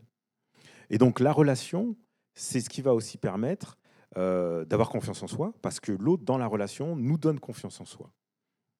Et avoir une approche comme ça, par l'auto-hypnose, qui permet finalement de se resituer et de recréer un lien euh, sensoriel, euh, parce que l'hypnose, c'est avant tout vivre une expérience, eh ben, c'est quand même euh, pas mal. quoi. Oui, mais ça veut dire que ça va loin, finalement, l'auto-hypnose. Mhm. On peut aller très loin tout seul. Il y a aussi un truc dans votre livre qui est hyper intéressant, qui va intéresser beaucoup de gens ici, si ce n'est pas tout le monde d'ailleurs. C'est l'idée de traiter aussi la douleur grâce à l'auto-hypnose. Oui. Plus de médicaments. Enfin, d'antidouleurs. Oui. Alors, il faut savoir que l'hypnose est très reconnue euh, pour traiter la, douleur euh, aiguë et la douleur chronique. Donc, rapidement, hein, la douleur aiguë, c'est euh, une douleur que vous avez sur le moment, mais qui est en lien avec, avec, le, avec le, facteur douloureux. Donc, ça peut être une coupure ou des choses comme ça. La douleur chronique, c'est quand la douleur s'est installée, alors que le facteur original, initial, en fait disparu. Donc, euh, vous prenez euh, un piano sur le pied, euh, l'inflammation a disparu au bout d'un moment, et, mais vous avez une douleur, ou par exemple, c'est un peu plus fra- frappant avec les douleurs qu'on peut avoir posturales, au niveau du cou, par rapport à des positions de sommeil. Même si on, se remet dans une position normale, on peut avoir une douleur qui devient chronique et qui persiste. Il y a des personnes qui prennent des médicaments pour ça, mais les opioïdes, cer- certaines fois, ont des limites aussi. Moi, j'ai par exemple euh, un patient qui est venu me voir et qui m'a dit voilà, écoutez, moi, ça fait sept ans que j'ai une douleur particulière, puisqu'elle se situe euh, euh, à l'aine et qu'elle m'empêche de marcher. Et ma vie est impossible, en fait, puisque je ne peux pas euh, accompagner ma femme. Quand elle fait ses courses, je suis obligé de m'asseoir. Alors, c'est vrai que quand il est venu dans le cabinet, il était en, jogging, en fait. Parce qu'il ne pouvait pas supporter euh, le contact euh, de vêtements serrés. Et il m'a dit, moi, je suis en dépression, je n'en peux plus. Et dans ses propos, j'ai compris que cette douleur-là, elle était extrêmement, finalement, dépressiogène pour lui, et qu'il il n'avait plus du tout de solution, et qu'il il venait frapper à ma porte en se demandant, euh, bon ben, qu'est-ce que l'hypnose pouvait, pour- pourrait lui apporter. On a fait une séance où euh, bah, j'ai parlé de choses et d'autres, et notamment euh, du fait qu'il pouvait, euh, d'une certaine façon, euh, mettre de côté cette douleur. Et il est, euh, il est revenu me voir et il m'a dit, euh, vous savez, euh, ben, cette douleur, elle est partie, sauf le dimanche. elle l'occupait tous les jours. Hein. Bon, j'ai pas compris pourquoi le dimanche. J'ai essayé de creuser, mais j'ai pas compris. En tout cas, lors de la deuxième séance, on a réapprofondi et euh, sa douleur est partie. Bon, il a dit à sa femme de venir me voir pour un autre sujet. Sa femme m'a dit, euh, au bout d'une deuxième ou troisième séance, elle m'a dit, euh, vous savez, hein, depuis qu'il est venu vous voir, il est insupportable. Il n'arrête pas de faire des travaux à tel endroit, tel Il est jamais à la maison. bah, oui, lui, ça faisait sept ans, effectivement, qu'il était contraint par, cette douleur-là. J'ai un autre patient qui est venu me voir. Lui, c'était assez particulier puisqu'il avait des, euh, euh, des, varices au niveau des testicules, très douloureux. C'est très ciblé chez vous, hein, les patients, non et, euh, et en fait, au travail, c'était compliqué pour lui parce que le fait de se lever toujours avec cette douleur et autres, on a fait aussi une séance. Il est revenu me voir et il était très content de la séance puisque il s'est retrouvé en fait. il m'a dit, vous savez, elle n'est pas tout à fait partie. Mais elle est moindre, elle est atténuée, j'y pense plus. C'est-à-dire que je, travaille, je fais ma vie. Euh, et mes collègues m'ont dit on te préférait avant parce qu'au moins tu étais moins à sauter un peu partout.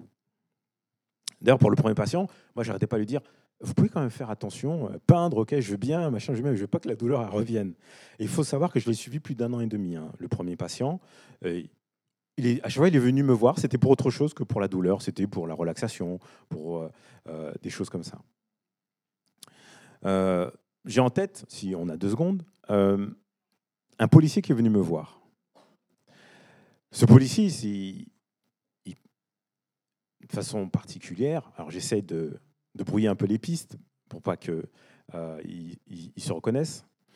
il a eu un accident et cet accident, donc dans l'exercice de son travail, a fait que euh, ben, il ne pouvait plus travailler normalement. Et il était devenu irritable. Il avait des douleurs un peu partout, mais surtout, il était devenu irritable. À la maison, il faisait plus de sport. Et j'ai bien senti euh, la première fois quand même que l'hypnose, lui, euh, ça lui disait pas grand-chose. Bon, bah, j'ai fait ce que j'ai pu. Et, euh, et, je me rappelle encore quand il a ouvert la porte, il m'a dit, vous savez quoi, hein, l'hypnose, j'y croyais pas. il m'a dit, mais je suis heureux parce que, enfin, j'ai l'impression de pouvoir faire des choses. Je l'ai fait et je me pose moins de questions. Je suis moins dans l'énervement, l'irritation et je pense plus du tout à tout ce qui m'a préoccupé pendant les neuf derniers mois.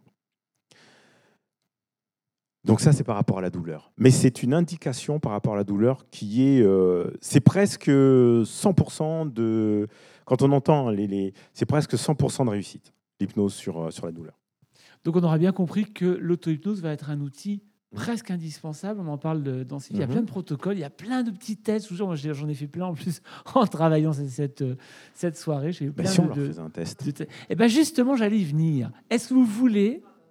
Ah ben ouais, vous êtes venu pour ça en même temps qu'on fasse une séance tous ensemble, là, avec. Donnez-nous un outil d'auto-hypnose. Alors, un, un, petit, à faire quelque chose un petit d'abord. Quand on rentre ce soir. Euh, il y a cet outil que j'ai dénommé la langue flasque. Euh, euh, et qui. non, c'est intéressant parce que. Si vous voulez, l'idée va être la suivante. Vous allez simplement vous installer dans, dans, votre siège. Et ça, ça peut se faire avant une réunion, avant une présentation, avant des choses comme ça. Et vous allez laisser votre euh, langue reposer le plus à pas possible jusqu'au point qu'elle devienne immobile. Elle ne doit plus bouger. Et pour faire cela, imaginez euh, une feuille qui descend au fur et à mesure, lentement, et qui vient se poser sur le sol. Laissez la langue descendre lentement. Laissez-la se poser et laissez-la devenir immobile. De plus en plus immobile jusqu'à ce qu'elle soit complètement immobile.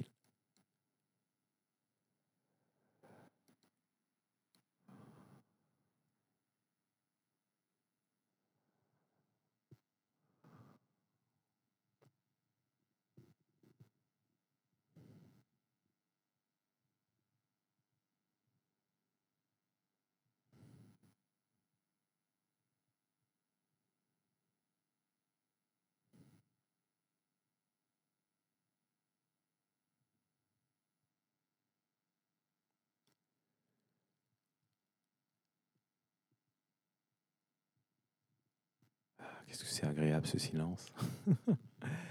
bon, très bien. Reprenez vos esprits. Euh, ça, c'est une technique qui, en fait, plus la langue est immobile, moins les pensées, moins il y a de pensées parasites.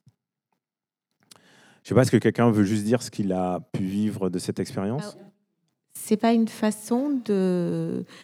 Dans la mesure où on a l'esprit, on est focalisé sur autre chose, on oublie tout le reste. Alors, est-ce que c'est vraiment de l'hypnose ou est-ce que Alors, cette technique-là fait partie de l'hypnose? Cette technique-là peut, peut être une technique d'induction pour après rentrer dans cet état modifié de conscience. Et vous, et vous dites bien les choses, c'est-à-dire que vous, vous focalisez votre attention sur quelque chose. C'est pour ça que l'hypnose est véritablement, euh, pour ceux qui se, qui se diraient, euh, oui, mais l'hypnose, euh, finalement, je perds le contrôle. Non, vous focalisez sur quelque chose, toute votre attention.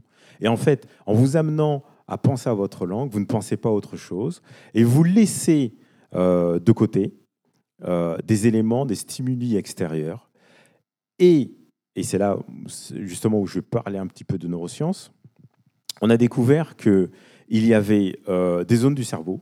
Donc on a ce qu'on appelle euh, le réseau de science, euh, le réseau de exécutif central et le réseau du mode par défaut. Bon, qui sont des structures cérébrales du cerveau et qui sont modulées par l'hypnose. Donc par exemple, le réseau de science va, euh, par la modulation, c'est-à-dire la modification de son fonctionnement habituel, va euh, modifier votre perception du corps, par exemple. C'est pour ça qu'on peut avoir ce qu'on appelle une catalepsie en hypnose ou des choses comme ça. Euh, il va y avoir aussi le réseau exécutif central. Donc lui, c'est tout ce qui est planification, contrôle, calcul, euh, qui se situe plus au niveau du, cortex préfrontal. Donc, lui, en fait, par le fait qu'il soit moins activé dans l'état d'hypnose, eh ben, il va laisser la place à de nouvelles perspectives. Il va laisser la place à la possibilité de changer d'idée. Ce qui, de façon consciente, est difficile à faire. Quand vous allez voir quelqu'un pour faire de l'hypnose, c'est parce que vous ne pouvez pas faire consciemment des choses. Sinon, vous n'iriez pas voir quelqu'un. Non, vous. Vous, vous, voilà, vous, vous direz bon, bah, il faut que je change d'avis et je change d'avis. Mais dans un état modifié de conscience, le fait qu'on on a identifié que ces structures-là fonctionnaient différemment. Et comme on sait quel rôle elles ont, on fait le lien avec les possibilités que l'hypnose apporte. Et donc, notamment, la possibilité d'envisager de nouvelles choses, de laisser de nouvelles idées venir. Il y a aussi euh, le réseau du mode par défaut, et c'est lui, lorsqu'il est modulé, qui va permettre que les ruminations, donc les fameuses idées obsessionnelles, pardon, puissent être atténuées et être moins présentes. Donc effectivement, l'attention sur un objet très précise va permettre de, euh, de mobiliser ces structures-là du cerveau et de façon différente que dans l'état ordinaire.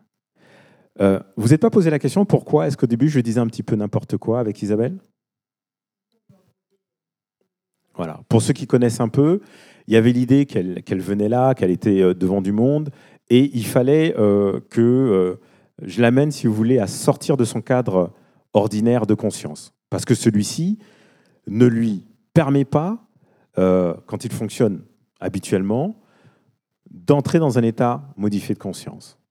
Et donc, une des techniques, notamment dans l'induction, c'est quand on se dit que la personne, euh, en fonction du contexte, a besoin euh, justement de laisser un peu de laisser les chevaux, si je peux me permettre cette expression, on utilise, par exemple, euh, cette, technique-là. Mais il y en a, plein d'autres, en fait. On peut faire la deuxième expérience Justement, alors donc ça, on est d'accord que la langue flasque, ça va nous servir à tout ce qui va, tous les moments où on a besoin de se déstresser, de s'apaiser un petit peu avant un rendez-vous, avant un truc important, avant une réunion. Alors ça, c'est après une réunion. Ça, c'est juste parce qu'il faut que ce soit rapide en fait. Donc ça amène dans un état modifié de conscience qui est léger. Et puis si vous avez du temps, bah, vous restez euh, dans cette attention-là. Mais euh, c'est surtout au cas où vous avez une réunion, quelque chose, vous avez cinq minutes avant, voilà, vous, vous faites cela. Les enfants sont pénibles. La longue Par exemple. Qu'est-ce qu'on pourrait travailler d'autre là maintenant? Sur quoi on pourrait travailler en, en auto-hypnose tous ensemble? Alors, euh, moi, je me posais la question de savoir euh, finalement euh, si vous aviez envie de vous détendre. Pas du tout. D'accord. La relaxation, c'est pas votre truc. Mais, Mais la vraie sûr. détente, l'expérience de quelque chose qui se vit. Car l'hypnose, c'est avant tout, c'est avant tout une expérience. Je peux parler pendant des heures de l'hypnose, mais c'est comme si je vous parlais du fait de nager. Tant que vous ne nagez pas, vous ne savez pas ce que c'est. Donc il faut vivre l'hypnose en fait. Euh, moi, je ne suis pas le maître du temps. On a le temps, on a combien de temps? On va le prendre le temps. Vous, vous- pas, pas de train à prendre, pas d'avion. On y va, on se détend ensemble. Ça vous dit? Ah ouais. Allez. D'accord. Alors, je vais me caler un petit peu sur un des protocoles du livre euh, pour pouvoir le vivre. Juste une chose. Alors, vous savez, vous avez déjà été au cinéma. Et au cinéma, vous savez qu'à un moment ou à un autre, même un inconnu, vous ne le voyez plus en fait. Vous ne pensez plus à lui. D'accord? Donc, je sais que vous êtes euh, à côté de personnes que vous ne connaissez pas. Et voilà, quelquefois, on peut être un petit peu. euh, pas forcément mal à l'aise, mais on peut se dire voilà, je vais rentrer dans un état modifié de conscience. euh, Est-ce que je, voilà, je vais être gêné ou pas? Rassurez-vous, d'accord? Vous avez déjà cette aptitude à oublier euh, certains stimuli, euh, même si ça vient du voisin le plus proche. Bon, pour que tout le monde soit un petit peu en unisson, ce que j'aimerais bien, c'est que vous preniez une grande inspiration à mon signal, mais une vraie inspiration c'est-à-dire celle qui va être ventrale. D'accord? Et à l'expiration, vous laissez les choses. On va prendre trois inspirations.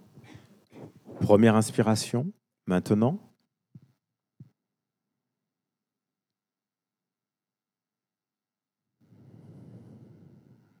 Très bien. Deuxième inspiration.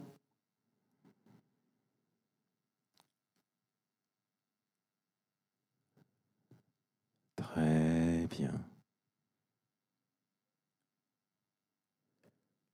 Troisième inspiration.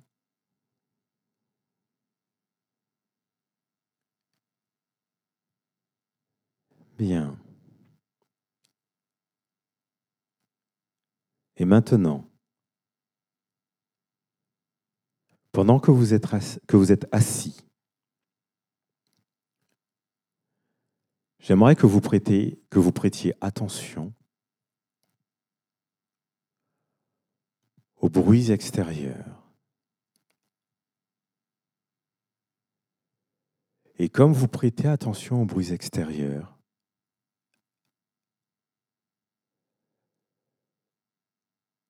vous pouvez entendre des sons silencieux.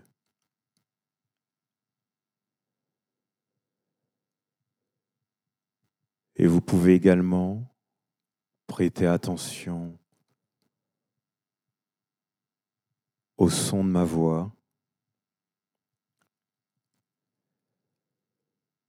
Et comme vous prêtez attention au son de ma voix,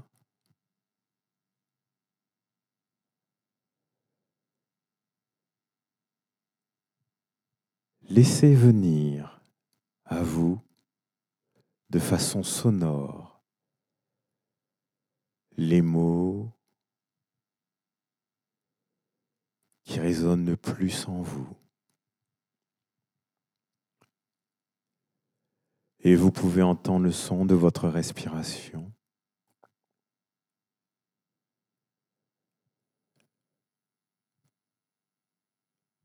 Et vous détachez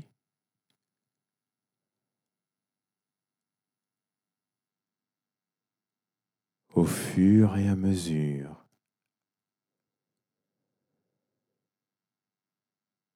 des sons anecdotiques.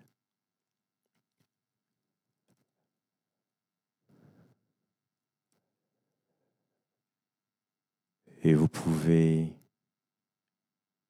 entendre le son de votre inspiration et entendre le son de vos pensées.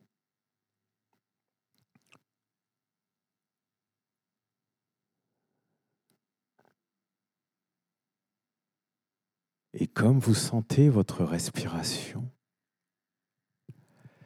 prêtez attention au mouvement de votre corps, au rythme de votre respiration.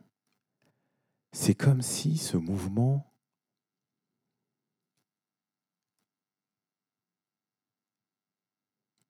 vous balançait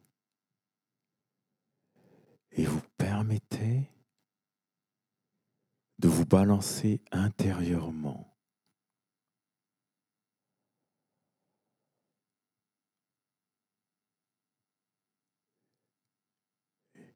Et vous pouvez ressentir le poids de vos bras en sentant particulièrement leur lourdeur ou leur légèreté.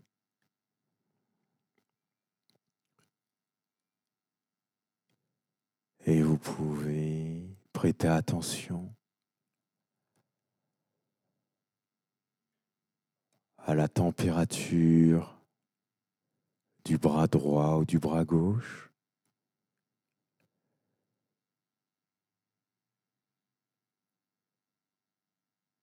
Et entrer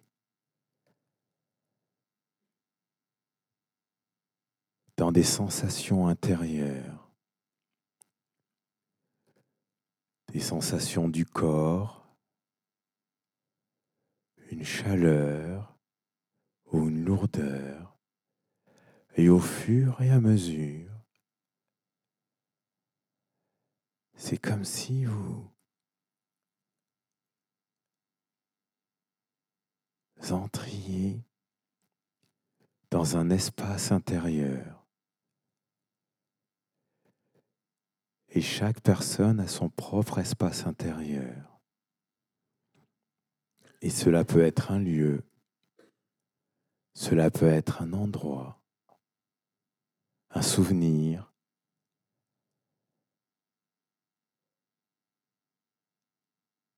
un lieu connu.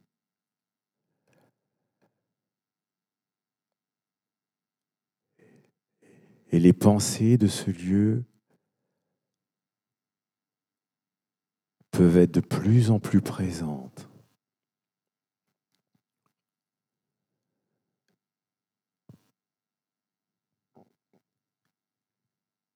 Et chaque personne aime un lieu particulier. Un lieu dans lequel il a été peut-être ou un lieu dans lequel son, imagination peut le guider.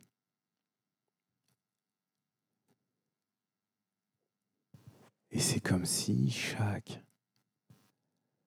image ou souvenir de ce lieu entraînait d'autres images ou d'autres souvenirs de ce lieu ou de cet endroit, même imaginaire, pour vous permettre simplement de vous y installer. Et vous n'avez rien besoin de faire.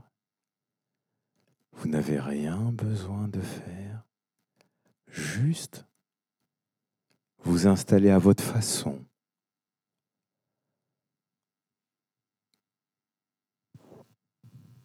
Et pour certaines personnes, plus vous vous installez dans ce lieu, et plus confortablement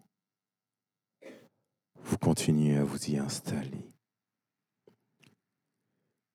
Et plus profondément le confort que vous vivez et ressentez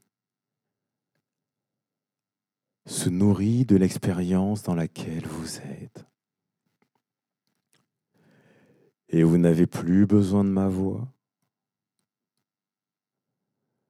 Vous pouvez continuer à faire cette expérience intérieure. Et certains de mes mots vont résonner en vous. Certains de vos propres mots vont prendre leur place. Et vous pouvez continuer à vous installer confortablement en pensée, en sensation, en perception, et faire une expérience intéressante, celle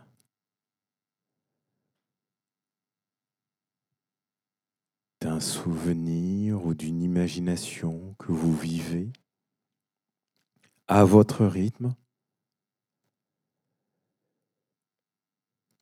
Vous pouvez,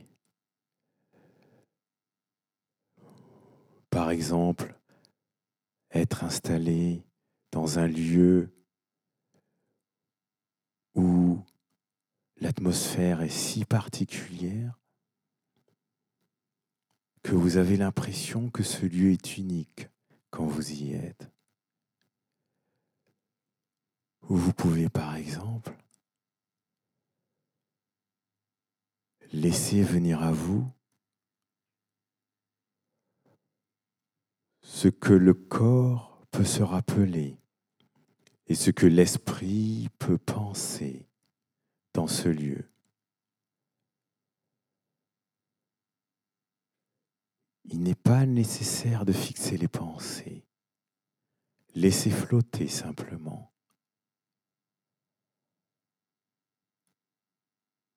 Et plus vous êtes à la fois dans le présent de ce lieu,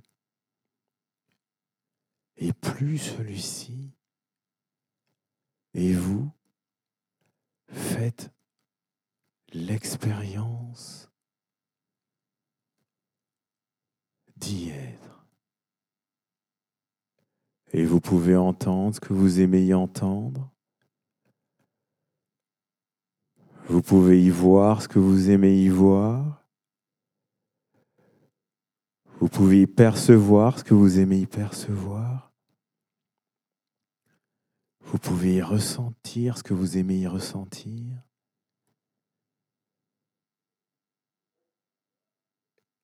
Et le corps peut faire des choses différentes.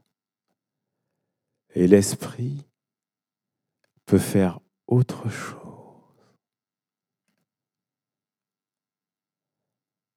Alors, pour certains, c'est comme plonger davantage dans un temps différent, dans un moment différent, dans un présent différent. Tandis que pour d'autres, c'est comme si le passé était au présent. Et continuez. Vous n'avez rien besoin de faire. Juste de vivre cette expérience et d'être au contact de votre corps dans ce lieu, au contact de vos pensées. Et peut-être que vous pouvez découvrir que le fait de vous relâcher, de vous détendre, est plus propice dans ce lieu, plus agréable. Et les pensées les plus lourdes peuvent devenir légères Et le corps intérieur et, les parties les plus légères du corps ou les plus détendues peuvent être de plus en plus détendues. Et c'est comme si tout cela se généralisait. Et se généralisait encore. Dans des espaces inconnus, dans des espaces de pensée, dans des espaces sensoriels.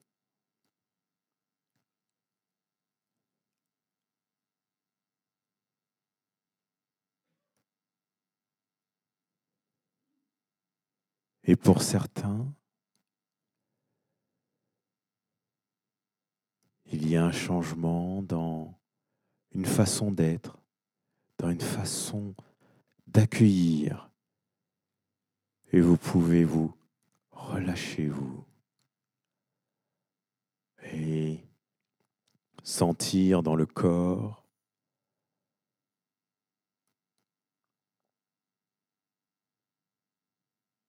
et dans l'esprit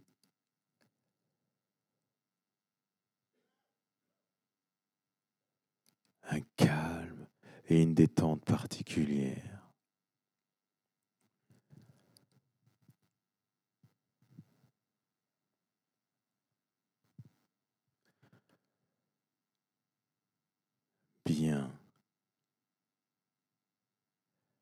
Alors pour certaines personnes plus tard, cet état de relâchement sera remobilisé à un moment ou à un autre, lorsque cela sera nécessaire ou désiré. Par exemple, en s'asseyant sur une chaise et en prenant le temps d'être attentif à son corps et en laissant un souvenir venir particulier de moments où vous avez été le plus relâché, le plus détendu, que ce soit dans l'enfance, que ce soit dans un autre moment. Et c'est comme si l'esprit et le corps dansaient en harmonie.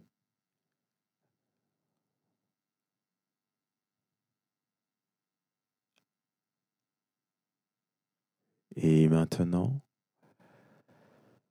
vous pouvez reprendre contact avec la pièce, l'endroit, l'environnement,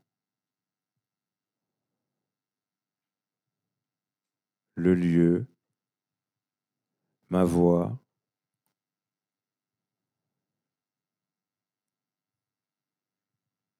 Et être davantage présent.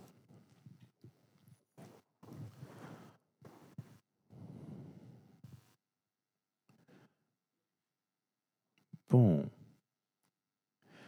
Alors, euh, de ce que j'ai pu voir, certaines personnes euh, ont été là où elles ont désiré aller, j'imagine. D'autres euh, n'étaient pas dans l'expérience, mais ça c'est normal. Dans une hypnose collective, euh, il est rare que tout le monde euh, soit euh, au même endroit, au même moment. Et euh, est-ce que certaines personnes peuvent s'exprimer? Jean va passer le micro. Qui veut Ah. raconter un peu ce qu'il a vécu? Pardon. Oui. Pour. euh, J'arrive pas à voir, mais si quelqu'un est encore dans un état euh, particulier, il est nécessaire donc maintenant de- d'entendre ma voix, de venir et être de plus en plus au contact de ma voix, de reprendre conscience petit à petit, à votre rythme, dans la pièce. C'est assez long.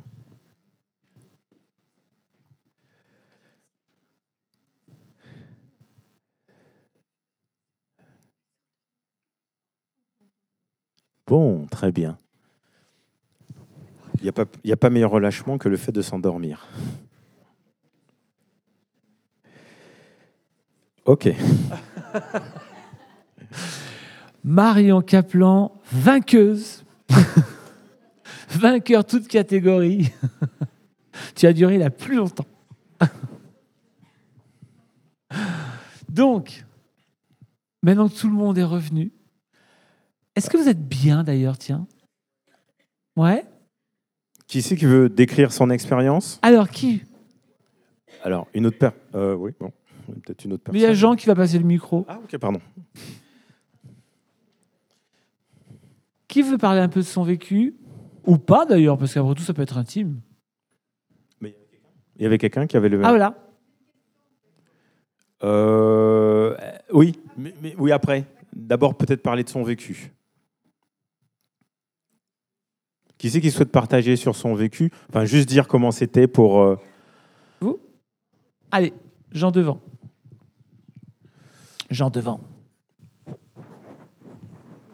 profonde sensation de bien-être qui s'est qui m'a enveloppée en fait. Je me suis sentie enveloppée et c'est la voix, cette voix euh, rassurante et chaude et m'a permis de m'abandonner, pas tout à fait complètement, mais qui m'a amené quand même. euh, je sentais que je voulais me coucher quoi. D'accord. Je me suis rappelé où j'étais. vous l'avez fait en donc même j'étais temps, pas hein. complètement ailleurs, mais j'avais envie de me coucher. Quoi. Euh, bon, bah, très bien. Euh, est-ce, qu'il y est-ce qu'il y a une autre. euh, est-ce que ça donne des idées aussi à d'autres personnes? Parce que les gens ne vivent pas forcément la même chose, mais peut-être que les questions vont permettre D'éclaircir prendre cela, une justement. question. La- la- madame avait une question. Voilà, on, on va peut-être passer. Voilà. En tout cas, merci pour ce témoignage. Moi aussi, j'étais j'étais bien, je j'entendais la voix, des fois je ne l'entendais plus. Comment est-ce qu'on sait quand est-ce qu'on est en hypnose et quand est-ce qu'on est presque en sommeil, en fait, comme soi-même Euh, donc en fait, en, en sommeil, euh, ben, on ne le sait pas quand on est en sommeil, quand on est en sommeil, évidemment. sauf, si on, sauf si on rêve. Mais euh, en fait, ben, alors, évidemment, j'imagine que si c'est le sommeil, c'est un, état, c'est un état léger parce qu'il y a cinq phases dans le sommeil. Et la première phase, c'est quand même une phase qui est entre le, le sommeil et l'éveil. Donc c'est une phase qui est quand même assez légère mais ce n'est pas une phase d'hypnose. Par contre, je peux avoir une induction chez certaines personnes euh, qui peut entraîner du, sommeil parce que simplement, c'est plus simple pour vous euh, comme moyen de vous détendre et de vous relâcher que d'entrer en sommeil que euh, d'être dans un état modifié de conscience. La différence dans l'état modifié de conscience, c'est que, en tout cas quand il n'est pas stuporeux, c'est-à-dire quand il n'est pas un état de modifié de conscience où vous ne savez plus où vous, êtes, ni qui vous êtes d'ailleurs, ben, vous avez euh, conscience, quand vous émergez un petit peu la conscience, qu'il y a du monde autour de vous, qu'il y a du bruit autour de vous. Voilà. Vous savez que vous êtes pas, que vous êtes euh, euh, dans le lieu quand même, même si vous êtes par exemple dans la maison de vos grands-parents ou je ne sais pas euh, ce qu'il en est. Il y a certains moments où il peut y avoir un petit retour et puis vous, vous y retournez. Est-ce que certains ont eu, je ne l'ai pas, je l'ai pas suggéré, mais est-ce que certains ont eu euh, euh, un mouvement euh, du corps un petit peu particulier ou quelque chose La dame là-bas, par exemple? D'accord. Oui. Vous- Je- J'ai sen- j'ai senti que je me balançais. Et, et de façon... Oui. Agréable. oui, de, oui. Parce que ça, par contre, je l'avais évoqué un peu. Oui. Dans, Oui. mais vous avez senti que c'était de façon euh, inconsciente. oui, oui, tout à fait. D'accord. Il y a la dame aussi derrière? C'est un balancement au niveau du ventre. Ah, ok. Au niveau du ventre. Ça me rappelle une part. fois où euh, je courais avec un copain et puis euh, je me suis dit, tiens, je vais faire de l'hypnose pendant qu'on court. Et, euh, mais je lui disais des suggestions sans qu'il s'en rende compte. Et on, a- et on s'arrête de courir. Et puis je me disais, mais c'est marrant, il balance pas du tout. Je faisais- et en fait, il m'a dit, si, c'est mon ventre. et donc, il avait son ventre. Mais je, me rappelle de cela pourquoi? Parce que euh, l'expérience de l'hypnose, elle est très personnelle. Euh, il y a des gens qui vont réaliser quelque chose, un phénomène hypnotique, euh, qui va être différent de celui que je vais pouvoir proposer. Parce que leur inconscient, c'est comme ça que ça fonctionne. Et on n'est pas dans une hypnose de spectacle. Ce qui veut dire que il faut laisser, moi j'ai toujours euh, dans l'idée de laisser l'inconscient faire, car c'est lui qui fera mieux que le conscient et moi. C'est très important ça. Donc certaines personnes peuvent se dire ah oui mais moi j'ai pas été tout à fait dans cet état, voilà. Mais ça c'est normal. C'est juste que pour certaines personnes euh, il faut plus de temps. Il y a 80% de la population, on l'a un peu identifié comme ça, qui sont moyennement euh, suggestibles. C'est le- le- la tranche normale. Et puis il y a 10% des gens qui sont extrêmement suggestibles. Alors euh, là, vous. Voilà. Et c'est ces 10%-là que les hypnotiseurs de spectacle, euh, en fait, amènent sur scène. Et ils, identifient ces personnes-là. Alors vous pouvez donner toutes euh, les suggestions, le corps immobile entre deux, entre deux chaises, et le corps va être immobile entre deux chaises. C'est pas du tout. Ce, ce n'est absolument pas truqué. hein. C'est la réalité. Il y a une rigidité musculaire qui va se faire, qui va être comme ça. Et puis il y a 10%, personnes- 10 des personnes pour qui ça va être extrêmement long et compliqué. Une fois, Erickson, il est resté 6 heures avec une personne. C'est la durée la plus longue pour qu'elle rentre dans un état modifié de conscience. Alors, dans un cabinet, on accueille tout le monde. C'est-à-dire qu'on ne va pas sélectionner en fonction des. euh, on ne dit pas vous êtes dans quel pourcentage, vous, les 80%, les 10% ou les 10%. Donc, en fonction de euh, ce que la personne a comme, euh, on va dire, naturel hypnotique, on va adapter euh, l'approche de l'hypnose. Et certaines personnes, je sais que ça va pas être la première séance, je sais même que ça va pas être la deuxième séance, et je sais même des fois ça va pas être la troisième séance, que on va atteindre un niveau suffisant. Il y a des personnes aussi avec qui ça ne va pas fonctionner. En tout cas, pas parce que moi j'arrête au bout de 6 ou 7 séances, euh, je dis bon, vaut mieux qu'on fasse autre chose, parce que je ne sais pas combien de temps il faudra. Et je ne sais pas si non plus, euh, et c'est- peut-être euh, effectivement important de le dire, mais l'hypnose a ce côté un peu magique à cause effectivement de, euh, de l'hypnose de spectacle qu'il faut un peu démystifier.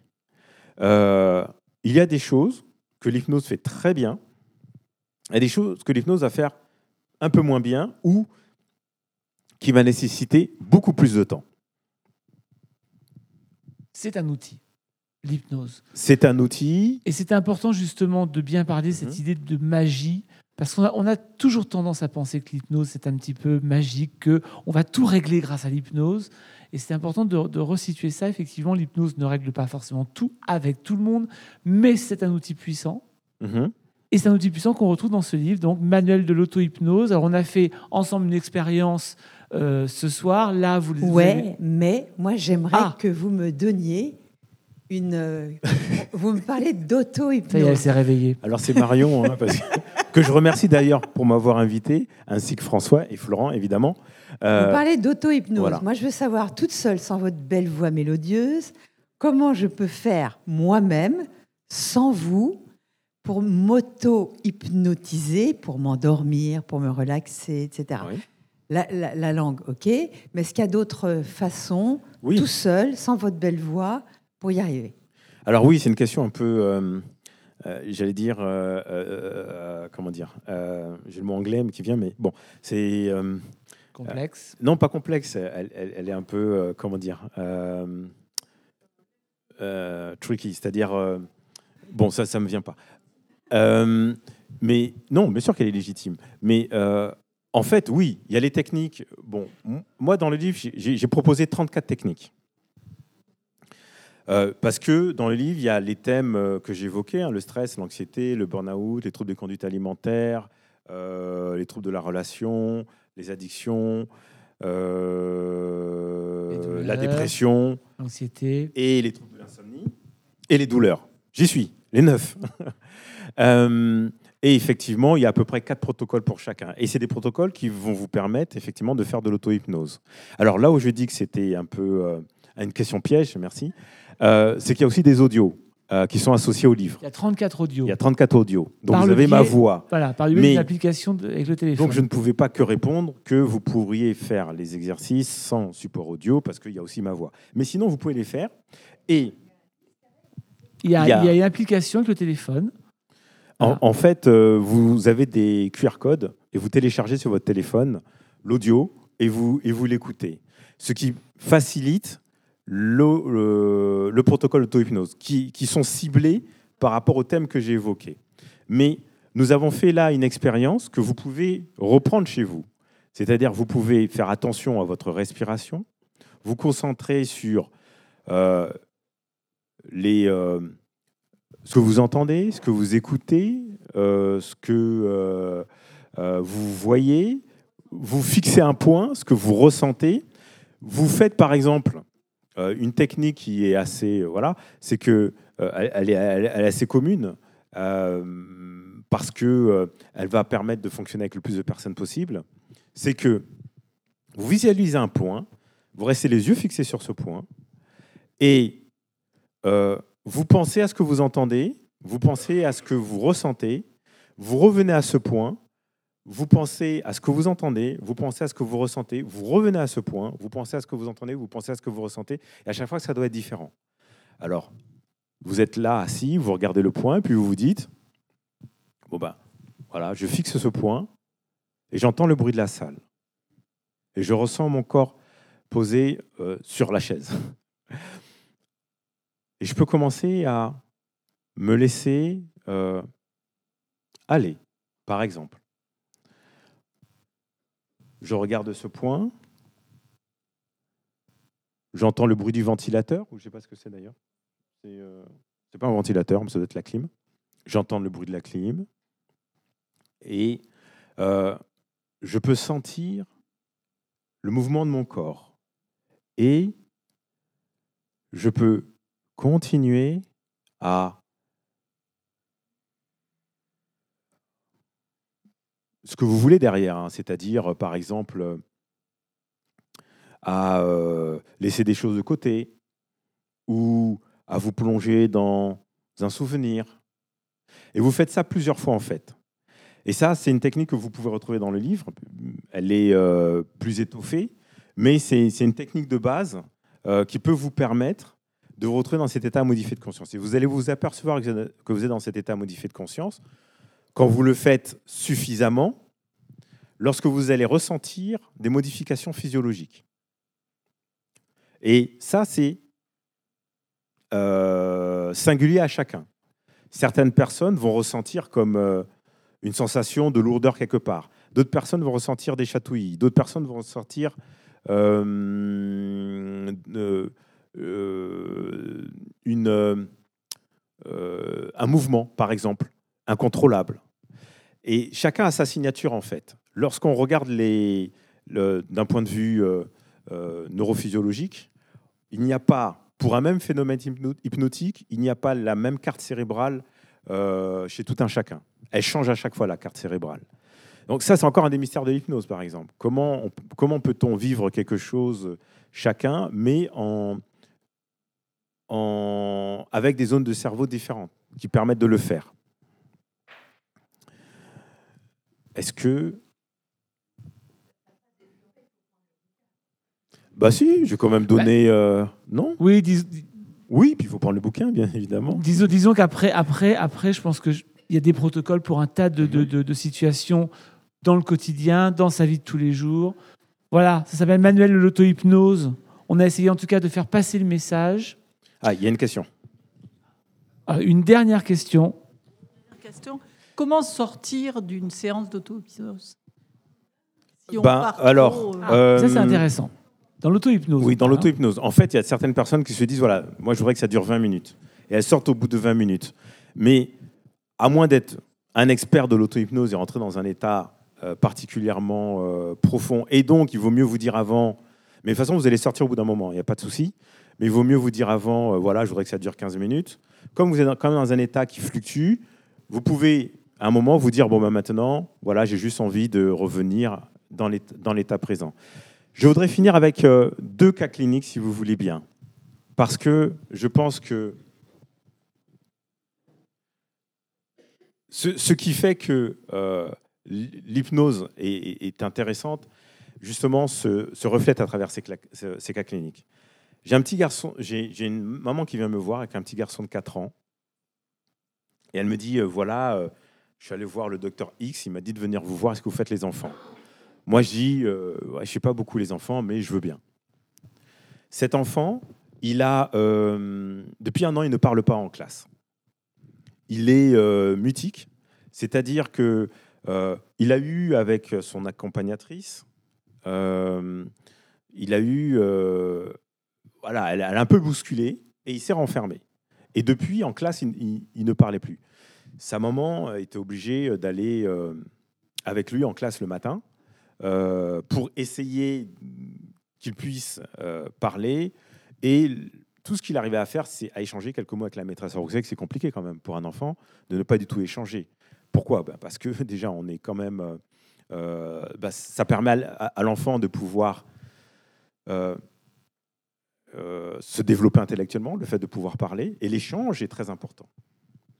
Alors il est venu, et puis moi je me suis dit, euh, qu'est-ce que je veux bien pouvoir faire? Et puis j'ai fait euh, quelque chose qui m'a semblé euh, être ce qu'un enfant de 4 ans pouvait ben, recevoir comme hypnose.